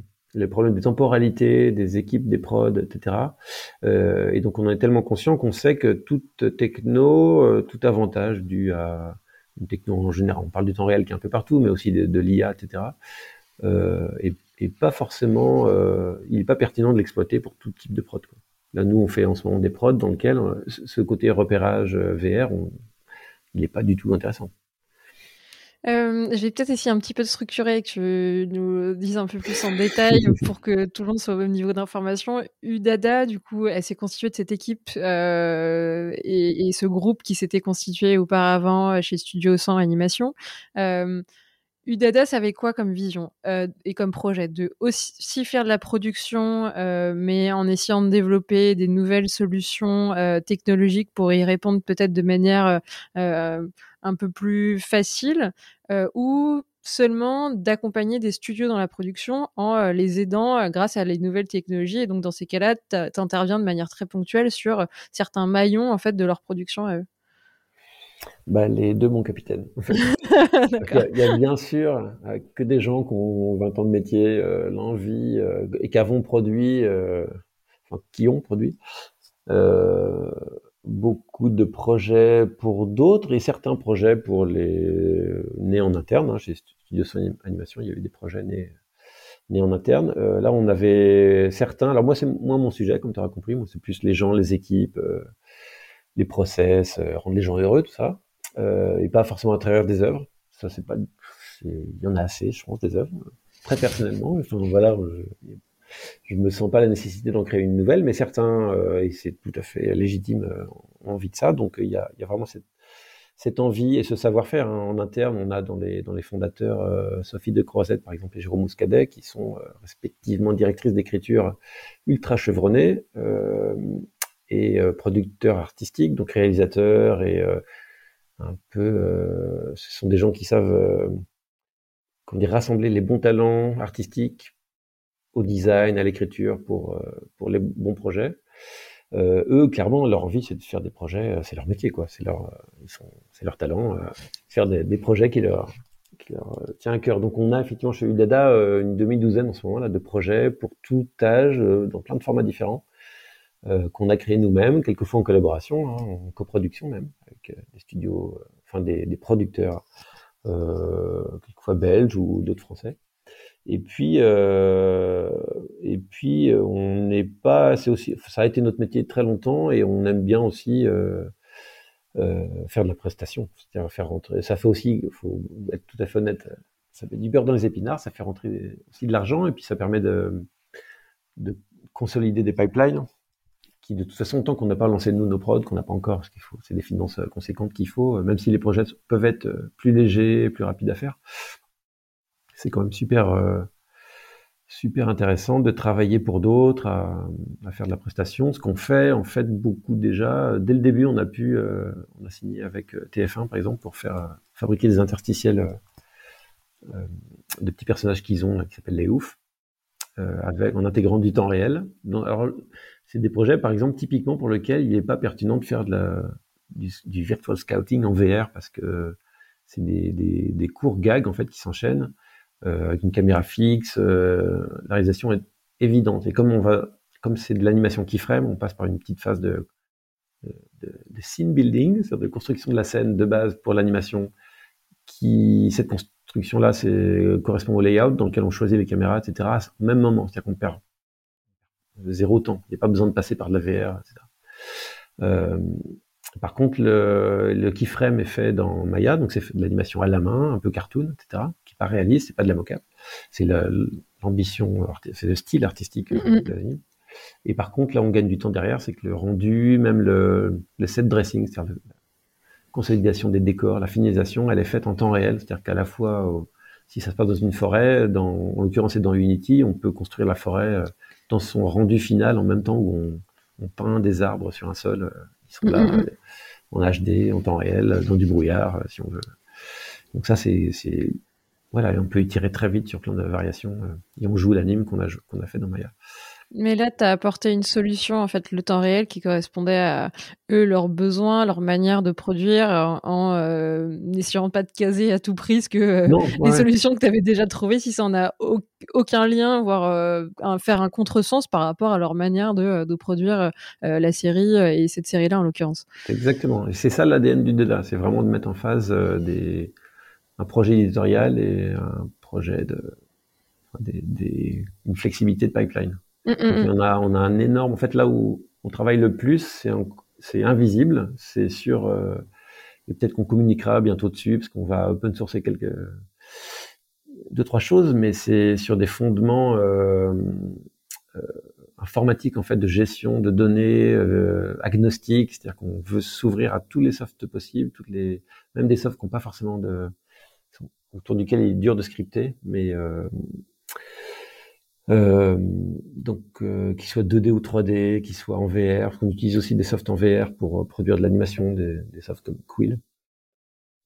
Et donc, il y a un gros travail un peu de, de sous-bassement technologique pour permettre à tout ça de parler euh, de la même manière, mais comme ils sont quand même très très différents, et, puis, pas très mûrs, hein. il y a plein de softs qui sont pas très mûrs, parce qu'ils viennent d'arriver, on est obligé d'avoir un sous-bassement euh, de pipeline en fait la technologique qui est, qui est, qui est un peu spécial quand même.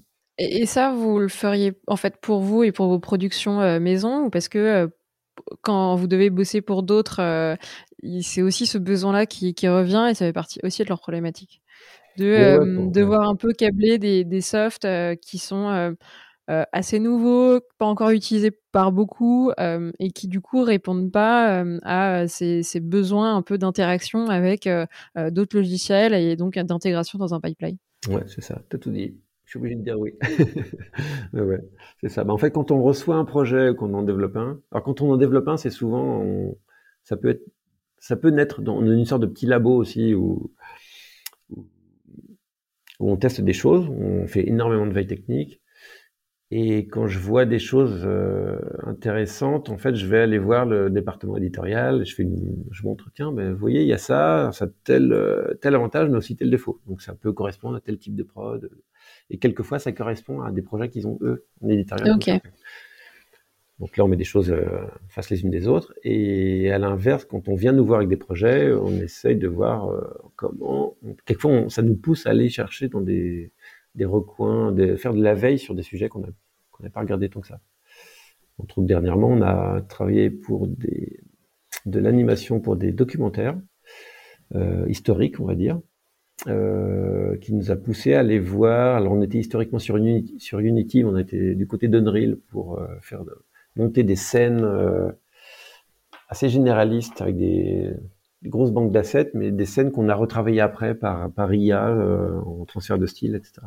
Et c'est pas c'est pas un process qu'on aurait fait de nous-mêmes euh, parce qu'on n'avait pas de projet en fait qui correspondait à ce besoin. Mais voilà. je vais élargir un peu le sujet. aujourd'hui, aujourd'hui, ton, ton poste, il a, il a un petit nom, c'est Head of Innovation si je ne m'abuse. Ouais, innovation du coup. innovation, c'est pas pour rien que je fais un podcast en, en français, ah, comme tu l'as remarqué. Euh, tu nous as parlé bah, que ça englobait beaucoup de veille euh, techno euh, et, pour le coup, euh, tu es ultra actif à essayer d'un peu faire toutes les confs et essayer de saisir tous les signaux un peu faibles qui, qui essayent de biper chacun dans, dans leur sens. comment tu fais un peu le tri de toutes ces news et de toutes ces nouveautés qui peuvent sortir pour trouver celles qui pourraient avoir à la fois du sens, mais aussi peut-être un, un, avenir dans ce perpétuel euh, brouhaha où il y a énormément de choses qui sont à chaque fois développées euh, tous les jours en fait. c'est vrai, c'est vrai que c'est c'est fou. Il y a des semaines où c'est c'est carrément une fois par jour il y a une révolution euh, dans un domaine. c'est un peu vertigineux et on est tous à le vivre et c'est récent. Hein. c'est vraiment ça ne fait que s'accélérer. Avec l'IA qui arrive, c'est encore pire parce qu'en fait les IA se, se mangent les unes les autres, se, se construisent les unes sur les autres donc se donne des super pouvoirs. Euh, comment dire ben, Le bon côté de notre métier, c'est que c'est, comme je disais, c'est une industrie d'artisans. Donc en fait, euh, on va dire une technologie a du sens que si, euh, c'est ce que je disais un petit peu avant, hein, si on peut l'appliquer, quoi. c'est, de l'art appliqué. Donc je note, je prends note de, ce qui se passe, du bruit, c'est un peu de la musique qui passe comme ça. Je pense que ça, ressemble à, un petit peu à des musiciens qui écoutent plein de trucs. Puis le jour où on leur demande d'improviser, il y a quelquefois il y a un truc qui ressort parce que c'est ça correspond quoi, c'est pertinent. Euh, c'est un peu ça. C'est ce qui se passait euh, typiquement avec ce que je te disais du, du, ce projet pour pour des documentaires où bah, j'avais noté euh, tout ce que l'IA proposait pour du transfert de style. On avait voilà, je vais sans, j'avais pas anticipé qu'on qu'on aurait l'occasion d'utiliser bientôt. Et puis, il s'est avéré qu'une occasion s'est présentée. Et puis, on a mis des briques en avant. Et puis surtout, euh, c'est pas c'est pas forcément moi qui choisis. C'est-à-dire que c'est toujours euh, moi je propose et, euh, et c'est dû aussi à la, on dire, la structure du dada. Euh, parce qu'on on a vu en fait dans même l'expérience avant chez Studios Animation que ce qui ce qui, marchait bien, c'est que, les gens venant de métiers différents, qui avaient des angles de vue différents, se parlent à égalité, quoi. Ils se disent, euh, euh, euh, ouais, moi j'ai vu ça, j'ai vu ci, par contre, je crois que ça c'est pas possible. Puis, bah, puis une autre personne qui voit d'un autre angle fait, si, si, ça c'est possible, mais je savais pas que t'en avais besoin. Et donc, on continue de faire ça. On est vraiment, c'est pas toujours facile. On est, une organisation horizontale même Emmanuel Chabor, qui est notre directrice générale, elle est, on se dit au même niveau, parce qu'elle elle a une, approche euh, vraiment sur tout ce qui est administratif, financier, etc. Quelque chose qui peut euh, vraiment apporter, parce qu'à un moment, il faut faire rentrer aussi des, finances. Euh, mais euh, voilà, donc ça se fait aussi comme ça, par digestion, réflexion, et puis, mais ça se fait aussi à l'extérieur, hein. c'est-à-dire que je vois que les choses prennent corps quelquefois, je me dis tiens, on va peut-être investir un peu de temps pour essayer d'intégrer ça, quand je vois que l'industrie le fait, que je fais partie de, de, de, plein de, on va dire, de groupes de discussion. Là, je ne vous voyez pas, mais j'ai à ma droite un gros Discord avec je ne sais pas combien de groupes de discussion en, France et, et, ailleurs, qui parlent de pipeline, de, de rig, de plein de choses. Et puis je vois ce qui prend encore aussi un petit peu, là où l'industrie semble se diriger, et s'orienter. Euh. surtout là où il y a des efforts, en fait, là où il y a des bonnes volontés, là où il y a des standards qui sont émergés. Euh, euh, au Rafradi où j'étais il y a quelques jours, euh, on a rencontré plein d'entreprises et on va faire des, voilà, on va, on va continuer de collaborer et de réfléchir ensemble. C'est le moment là, faut qu'on qu mette tout, tout à plat et mélanger des choses. Et en France, on a un, un, un écosystème de d'innovateurs, de développeurs euh, ultra, ultra, ultra talentueux et réactifs et qui font ça par, par l'amour du métier dans plein de domaines. Donc, faut en profiter quoi. Est-ce que ce, ce, bassin euh, français qui est assez euh, animé, euh, il s'appuie pas aussi, comme tu le disais, sur des productions qui sont un peu moins coûteuses et où bah, c'est peut-être par l'innovation qu'on va pouvoir faire la différence, trouver des solutions, voir se, se, différencier aussi dans, dans, un monde qui se mondialise beaucoup et où sur des échelles de, de coûts, on est plus on n'est pas, on n'est jamais choisi. C'est plus vers des d'autres pays où la main d'œuvre et la production est moins chère euh, que euh, bah, les productions sont plutôt orientées et envoyées. Dans ces cas-là, il faut un peu trouver d'autres valeurs ajoutées. Euh, certes, il y a le côté créatif, mais mais on, est, si on est aussi des bons géo trouve tout, c'est là où la différence elle peut, elle peut se ben faire. On n'a pas de pétrole, mais on a des idées. Non, c'est exactement ça. Mais mais il faut savoir quand même que la techno, elle va pas rester par magie dans, dans nos mains. Hein. Mm, mm parce qu'en plus c'est que des choses. Maintenant en plus les choses sont de plus en plus open source et pour plein de bonnes raisons. Donc si nous on y arrive à un moment, euh, d'autres euh, peut-être à, la main d'œuvre moins chère y arriveront aussi. Donc euh, donc faut, faut, continuer. Le truc c'est que comme je te disais tout à l'heure, effectivement plus plus on fait en temps réel, plus ça demande à ce que les gens soient puissent dialoguer,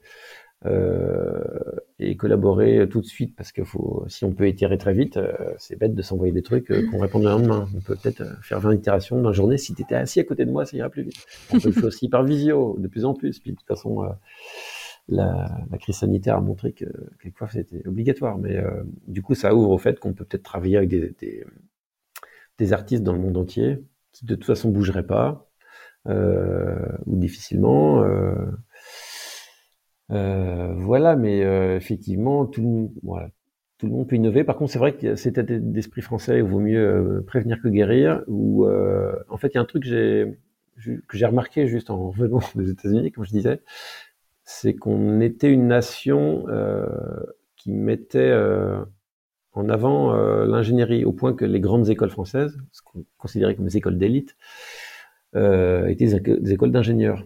Et c'est quasiment unique dans le monde en fait peut-être en Asie, c'est pareil. Mais euh, ailleurs, dans le monde anglo-saxon, typiquement, si on, on, compare, on compare souvent les deux, aux États-Unis, par exemple, les Ivy League Schools, donc l'équivalent des grandes écoles, sont des écoles de finance et de droit. Quoi. Mm, mm, mm. Donc les grands cerveaux vont là-bas. Et ça dit aussi un, des choses de, de l'état, enfin, de l'état d'esprit avec lequel on aborde, on aborde les choses.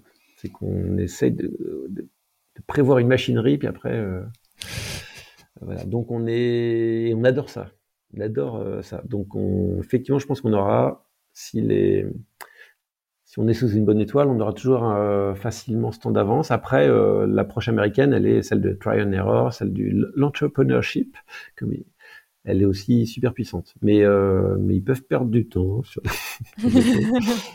Par contre, ils ont un écosystème, grâce aux financiers justement, d'investissement dans des startups qui est, qui est plus puissant que le nôtre. C'est clair. C'est sûr. Donc ça, ça peut pêcher euh, chez nous. Tu, nous as parlé que tout accélérait et c'est aussi pour ça que bah, la veille, euh, c'est très compliqué de, faire de la veille ou en tout cas de se concentrer sur, sur les bonnes choses. Euh, elle est due à quoi cette accélération et un peu cette renaissance, comme, comme t'aimes à le dire, et vers quoi ça, d'après toi, ça nous emmène Qu'est-ce que tu qu'est-ce que tu détectes et euh, est-ce que tu as, quelques prévisions sur euh, peut-être les, pipelines de, demain euh, sur de la série ou du long métrage à quoi ils, pourront ressembler? Je pense que, je sais pas si ça s'accélère j'ai l'impression surtout que ça s'était stabilisé pendant des dizaines d'années presque. On avait on a consolidé des outils des méthodes mais tels qu'ils étaient conçus il y a 20 ans euh, dans lequel on séparait le modeling de, de, plein de choses. Alors bien sûr, euh, la, la réponse euh, à ta question globalement euh, sur le côté qu'est-ce qui a changé, euh, la, la, tarte à la crème du truc, c'est de dire bah, le temps réel. Mais en même temps, ça veut dire quoi? Et moi, c'est l'expression plus qui, qui m'énerve parce que en fait, ça fait longtemps que le modeling et ça n'a pas toujours été le cas. Avec le modeling est passé en temps réel, le sculpting aussi passe en temps réel, les textures avec les outils de substance on passe en temps réel, etc. Donc si, on, si quand on dit temps réel, on dit bah, quand je fais quelque chose, je vois tout de suite le résultat. Euh, Sur déjà beaucoup de tâches, c'est déjà le cas. Ah ouais. Donc c'est pas trop le sujet. Donc bien sûr, euh, quand on dit temps réel, on, déjà on veut souvent parler d'utilisation de, moteurs de jeux vidéo. C'est souvent ça qu'on souligne ou qu'on dit sans le dire. Euh, et souvent, euh, l'avantage de, ces, moteurs-là, c'est qu'ils permettent de faire du rendu temps. C'est-à-dire l'image finale, euh, elle est exprimée au moment où on fait d'autres métiers dedans. Au moment où on cadre, on est déjà dans l'image finale. Au moment où on, on anime, par exemple en mocap, en marionnettisme, on est dans l'image finale ou dans le rendu final. Au moment où on fait des VFX euh, nodo, on bidouille des trucs, puis ils s'expriment dans l'image finale, etc. Donc c'est souvent parce qu'il y a plusieurs, en fait, plusieurs métiers, dont l'image finale. Ou alors, euh, on est en début de prod et on fait de la prévise, et euh, on cadre dans, dans des animes qui se jouent aussi en temps réel, etc. Donc en fait, il y a plusieurs métiers. Donc en fait, ce qui change, c'est la collaborativité. Ce qui me fait qui me fait dire que la, tendance globale, mais depuis que je fais ce métier, euh, elle est que j'ai l'impression qu'on tend dans, dans, ces métiers, on fait du storytelling, on invente des histoires et on les met en scène. Et à la limite, quelquefois on les cadre, on les propose.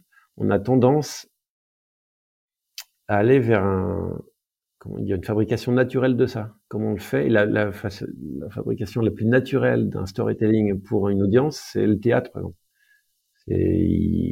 C'est tellement naturel qu'il faut rien pour le faire. Il faut juste des spectateurs et des acteurs, et puis c'est parti. Puis à la limite, euh, on peut dire, imaginer un décor, etc. Ou euh, par la mise en scène le faire. Et euh, j'ai l'impression que à partir du moment où la techno, alors c'est plus dur à faire du théâtre quand on fait de l'image frame par frame, il y a un petit problème de temporalité, et d'autant qu'on fait des, enfin voilà, le décor, on est obligé de le montrer, pas de le dire.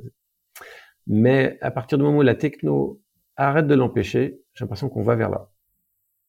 Et je le dis parce que c'est ce qu'on voit euh, quand on fait de la prévise euh, et qu'on cadre, euh, alors en, en, en vrai virtual prod, c'est-à-dire quand on est vraiment tout en virtuel, on est sur un plateau, quoi.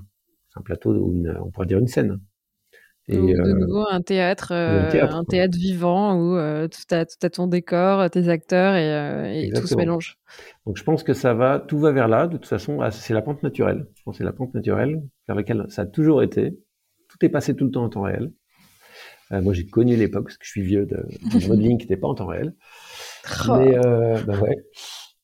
Et donc, euh, et puis les playblasts, enfin l'anime, tu la jouais surtout pas. Enfin voilà, tu lançais des rendus en fait. On disait pas des rendus, on disait, on disait des line tests même à l'époque. Comme on, comme on en faisait euh, en 2D, on faisait des line tests. On passe image par image, c'est feuillet sous une caméra, on met sur une bande vidéo. Bref. Et, euh, et ça, c'était euh, la vidéo, c'était top parce qu'avant c'était le cinéma, donc on fallait aller développer le film et tu voyais plusieurs jours après ton film. En Tron, ça t'est fait comme ça, c'est de la 3D, mais c'était fait comme ça. Hein. Les gens, ils voyaient, euh, ils, ils, rentraient des chiffres, quelquefois dans plusieurs ordinateurs, ils imprimaient, ils transféraient parce que les ordinateurs se parlaient pas entre eux. Et à la fin, ça crée des images qui étaient développées. Plusieurs jours plus tard, ils voyaient leur euh, leur playblast, quoi, qui était l'image wow. de toute façon. Donc euh, voilà, il y a beaucoup de choses qui, dans ce process-là, sont devenues temps réel. Euh, donc c'est pas nouveau. Mais, euh... Mais l'itération technologique à chaque fois euh, a, a, pour but de euh, retourne, retrouver un petit peu cette instantanéité et ce côté on a envie de prendre la caméra et pouvoir filmer ce qu'on voit quoi. Et, ça, totalement ouais, oublier que tu as besoin de le faire en 3D, ça n'existe pas devant tes yeux. Exactement. Et c'est ça qui est kiffant, c'est tu as, une performance en tête et tu veux la capturer, la délivrer, et pourquoi pas la délivrer en temps réel, ce qu'on appelle du streaming maintenant, euh, qui peut être à, à base d'images de synthèse. Euh, et après, tu peux l'enregistrer, ça, etc. Tout comme là, on s'enregistre, et puis on peut le rejouer. Après, euh, il y a eu en gros une technologie d'enregistrement qui est très bien, et puis elle deviendra 3D, immersive, et puis on pourra rejouer des hologrammes. Mais en gros, ça va vers ça. Et puis, ce que je vois moi en IA, c'est que ça va vers ça aussi pour le keyframe, cette fameuse fabrication d'images enfin d'animation image par image, on va l'accélérer aussi. Et ça va frustrer personne. Les gens qui voudront continuer à animer image par image à la main, tout comme les gens qui veulent continuer à animer avec du sable, ou stop motion classique, ils peuvent le faire, personne ne les en empêche, et ça a beaucoup de charme. Et les gens sont très, sont de plus, en fait, plus il y a d'images, plus les gens sont gourmands de toutes les manières de faire des images. Toutes les manières. Euh, ou de faire du son. Tout le monde est fasciné par voir un bruiteur qui fait bouger euh, des objets qui n'ont rien à voir qu'une scène et que ça fait c'est la magie du, de regarder sous le, le voilà sous le capot ouais, sous le capot ouais. donc, euh, on, donc, on, va vers ça quoi L'IA, euh, pour faire la version longue, euh, aujourd'hui est capable de créer l'interpolation et donc ne plus rentrer dans une animation keyframe en créant le, toutes les images d'interpolation entre deux images clés, trois images clés sur, par exemple, une balle qui rebondit, une voiture qui avance. Bah, ouais, ça, c'est un, des aspects de l'animation. Il y en a plein d'autres, mais ça peut être euh, du transfert de style d'animation. Là, au Rafradi, euh, plusieurs intervenants ont parlé de transfert de style d'animation, puis c'est des sujets. On est en, on est en, collaboration UDADA avec plusieurs labos de, recherche, des, gros labos de l'INRIA, l'IRISA, de Polytechnique, qui travaillons à, ça, à comment interfacer, faciliter le boulot d'un d'un superviseur d'animation sur de l'animation non réaliste keyframe, parce que l'animation réaliste, ça fait longtemps que c'est un peu voilà que le sujet, c'est plus un sujet, on appelle ça de la mocap, qui peut être limité, on appelle ça du marionnettisme, mais euh, et puis il y a plein de, plein de manières de, de, l'extirper peut-être d'une vidéo, etc. Mais là, on travaille nous à, à très long terme à, à, voir comment on peut aider euh, la modification et pourquoi pas la création d'une animation keyframe. Euh, avec des interfaces plus intuitives et plus, plus, plus directes, quoi. Moins fastidieuses que ce qu'il faut faire pour l'instant, quoi. Mm, mm. Personne s'est plaint de l'interprétation automatique. Euh... Enfin, peu, les gens se sont arrêtés de se plaindre, on va dire ça. J'ai connu l'époque où, connu l'époque où des animateurs disaient on nous vole notre, notre boulot, que vont faire les intervallistes euh, Ils peuvent toujours continuer à bosser. Si ça leur plaît pas, ils le font. Puis d'ailleurs, ils vont entraîner une, une IA qui va apprendre au passage, qui, qui font que c'est, enfin, tous les trucs fastidieux quand même à moins qu'on travaille et ça soit euh, l'objet de son travail, c'est de faire des choses répétitives et, et je veux dire, tout le monde va à la salle de gym pour faire ça, donc euh, aura besoin j'adore, j'adore. Mais c'est vrai. Faire ses gammes, non, c'est ça, euh, faire ses gammes, ça, apprend, euh, faire tourner des accords, on apprend aussi, on travaille, on, travaille comme on veut. Puis il y a des moments où on a peut-être plus envie de faire ça et d'accélérer certains trucs. Alors bien sûr, au passage, ça donnera des machines à produire du volume en quantité toxique. Et ça, toute euh, techno, hélas, est potentiellement toxique. Oui, c'est d'autres dérives qui peuvent, euh, qui peuvent derrière arriver, mais on, sent qu'on rentre quand même dans une ère où euh, les, plateformes de streaming bah, distribuent énormément de contenu, mais pour distribuer du contenu, ils ont aussi besoin d'en produire énormément un peu à l'appel, de manière industrielle. Et c'est là où, avec nos modes de production aujourd'hui, il faut trouver une accélération d'une manière ou d'une autre pour pouvoir euh, bah, tout simplement les produire. Euh. Ouais, ou pas. Hein. Je veux dire, à un moment, euh, s'il y a des limites, il faut qu'elles soient respectées. S'il y en a. Mais, mais elles ont l'air de bouger. Les, frontières bougent. Donc, c'est un grand principe de, de, l'épistémologie ou de la techno, c'est que si c'est possible et qu'il y a un marché, ça va se faire. Et donc, hélas, pour des belles choses et des choses moins belles. Mais, mais c'est voilà. Si c'est possible d'accélérer ça, des gens vont le faire. Surtout s'il y a un marché. Et en l'occurrence, là, il y a eu un bon marché pendant le Covid, à voir comment ça évolue encore. Mais euh, bah, merci euh, Quentin pour, pour, ce partage. Bah, je t'en prie. Est-ce que, as, est-ce que avant de conclure, parce que j'ai pas envie, je déteste la frustration et j'ai pas envie de frustrer à chaque fois les, invités, est-ce que tu as d'autres choses que tu as envie de nous partager euh, avant de conclure cet épisode? Non, mais si ce n'est peut-être la conclusion, pour un peu de, de hauteur on est parti loin quand même, mais euh, conclusion naturelle de ça, c'est pas avoir peur des nouvelles manières de faire. Je pense que c'était clair dans ce que je disais sur la fin. On pourra toujours faire de plein de manières. Et de, c'est vrai qu'on revit une période. Moi, j'entends beaucoup de, soit d'anciens qui ont vécu le début de la 3D, qui disent ah, j'ai l'impression de revivre ça. On redécouvre des choses. Euh, c'est excitant. Euh, j'ai, j'ai, je, je, j'ai pas connu le début de la télé, mais j'ai l'impression que c'était un peu ça. C'est-à-dire que c'était à la fois un nouveau médium et des manières de faire qu'il fallait réinventer. On est en train de vivre ça. Euh, donc, ne, soyez prêts à ça. Après, je comprends que ça mette des gens dans l'inconfort. Entre des étudiants, je vois beaucoup d'étudiants parce que c'est pas c'est pas que de la veille euh, de techno qu'on fait, c'est aussi de la veille de talent aussi. Euh. Et c'est vrai que nous, par exemple, on recherche des talents qui qui sont curieux de tout, qui ont besoin de. Donc, la première chose que je que je dis quand je vois des des jeunes qui sortent d'école, c'est euh, quelque part, je dis, je m'en moque un peu de votre film de fin d'études, je suis désolé, mais d'autant que je sais que ça se trouve, il y en a que trois dans l'équipe qui ont bossé, euh, et que personne ne dira lesquels. Mais euh, en fait, euh, je vais vous dire tout de suite, je comprends que là, maintenant, en sortant de vos, de vos études, vous voulez... Il y a des profils qui veulent creuser un sillon. Vous avez commencé à faire du modeling organique, vous voulez continuer à le faire, etc. Et de toute façon, on aura besoin un moment ou un autre, mais ou faire des FX dans Houdini, vous voulez une boîte qui voilà, vous voulez des mentors là-dessus sur le sujet. Et il y a des gens qui veulent continuer d'explorer euh, tous ces outils-là et faire. Et bon, c'est ces deuxièmes là qu'on cherche chez UDEDA en l'occurrence euh, maintenant, euh, parce qu'on se positionne là-dessus. Sur... Donc c'est très inconfortable, c'est-à-dire qu'on sait qu'on ne sait pas faire, et vous ne trouverez pas forcément de mentor chez nous pour vous apprendre à le faire. Mais on va essayer de créer des conditions pour, pour le faire, euh, Voilà. Et, euh, et voilà, donc n'ayez pas honte d'être dans cet état d'esprit. Et au contraire, euh, a, le terrain de jeu n'a jamais été aussi grand. Et amusez-vous. Et puis, euh, si ça vous dit, euh, venez nous parler. Mais sachant que même les manières, dire traditionnelles, on a chez nous par exemple des gens dont le point fort c'est la stop motion. Alors, que, alors ils font du temps réel chez nous et un peu d'IA, mais mais c'est la stop motion. Et ça nous plaît beaucoup parce qu'en fait ils ont encore justement, ils sont, ils font de la ils font de la 3D, ils sortent d'ATI, donc ils ont des profils très techniques, mais en fait, ils adorent fabriquer. Et ben, c'est ça, et c'est en ça qu'ils apportent d'ailleurs des choses. Donc euh, voilà, touchez à tout, euh, nourrissez-vous de plein de choses. Mais pour ceux que ça, qui veulent creuser leur sillon, ça va aussi. On aura besoin de spécialistes à nouveau bientôt. le, message est passé en tout cas. Merci.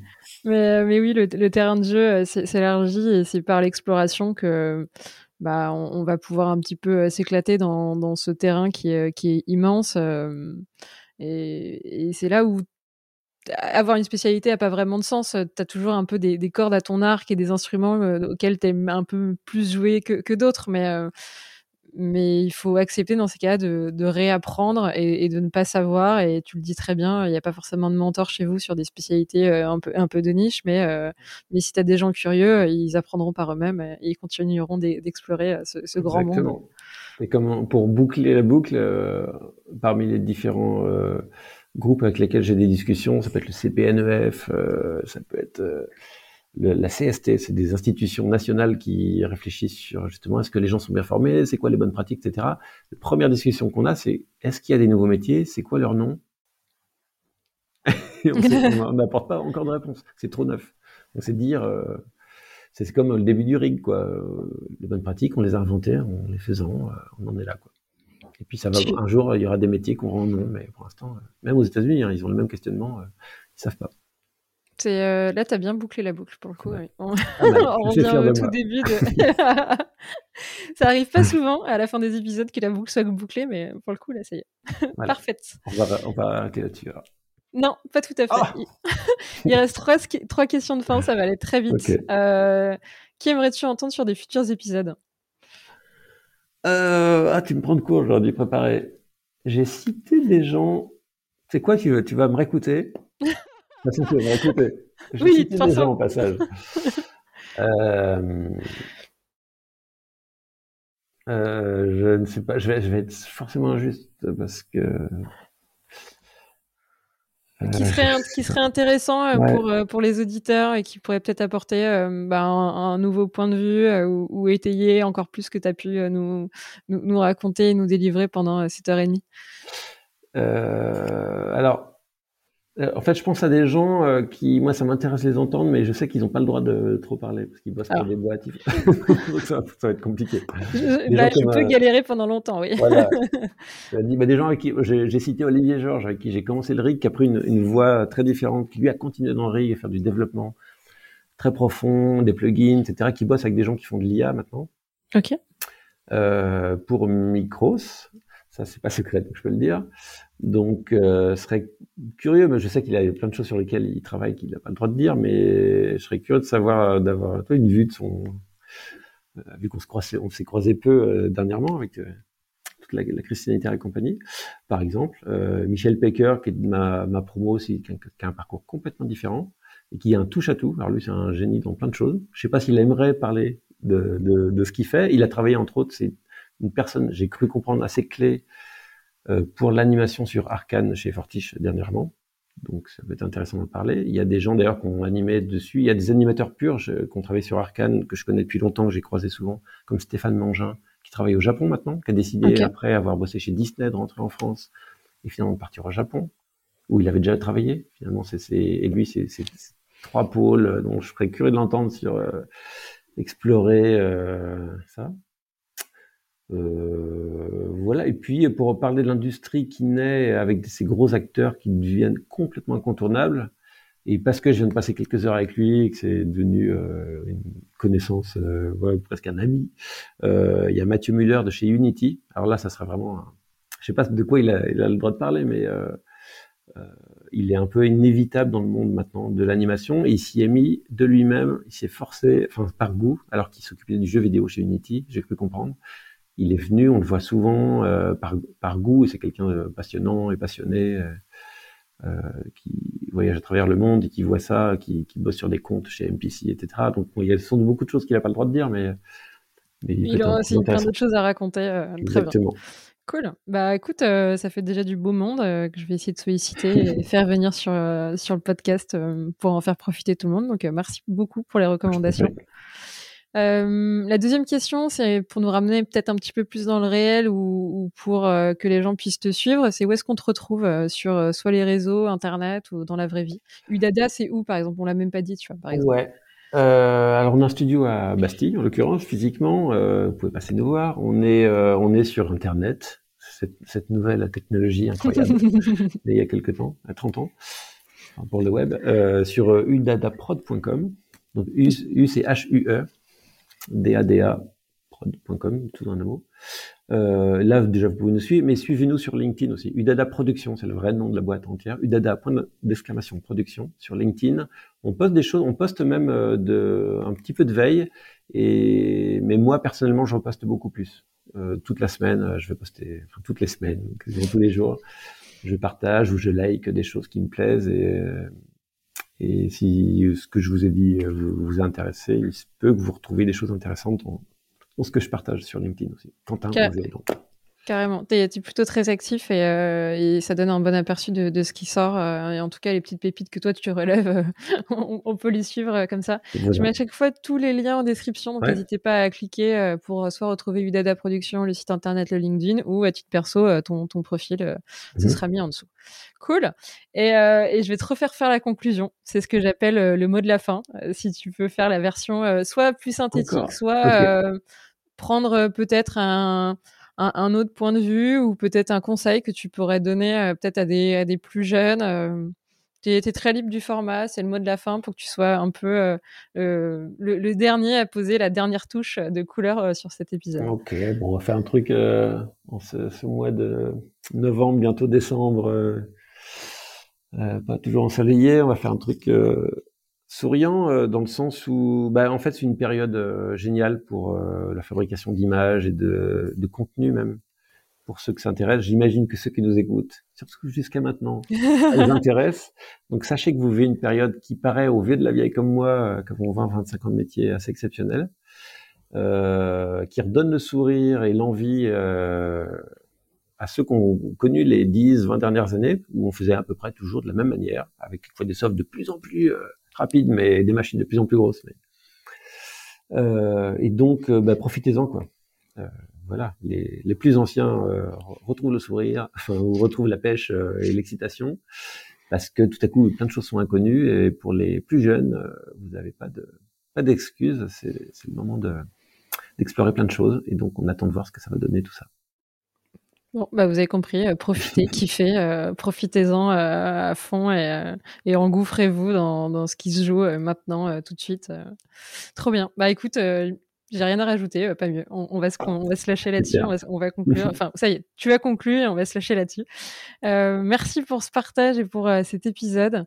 Euh, comme tu le disais, si vous êtes encore là à nous écouter euh, après un peu plus d'une heure trente, euh, c'est que vous avez passé un bon moment. Donc je vous le dis à chaque fois et je vous fais confiance. Partagez cet épisode sur les réseaux, sur vos Facebook, sur vos Discord, histoire que tout le monde puisse en profiter et, passer aussi un bon moment. et puis je vous dis déjà à la semaine prochaine pour un prochain épisode. Salut Quentin.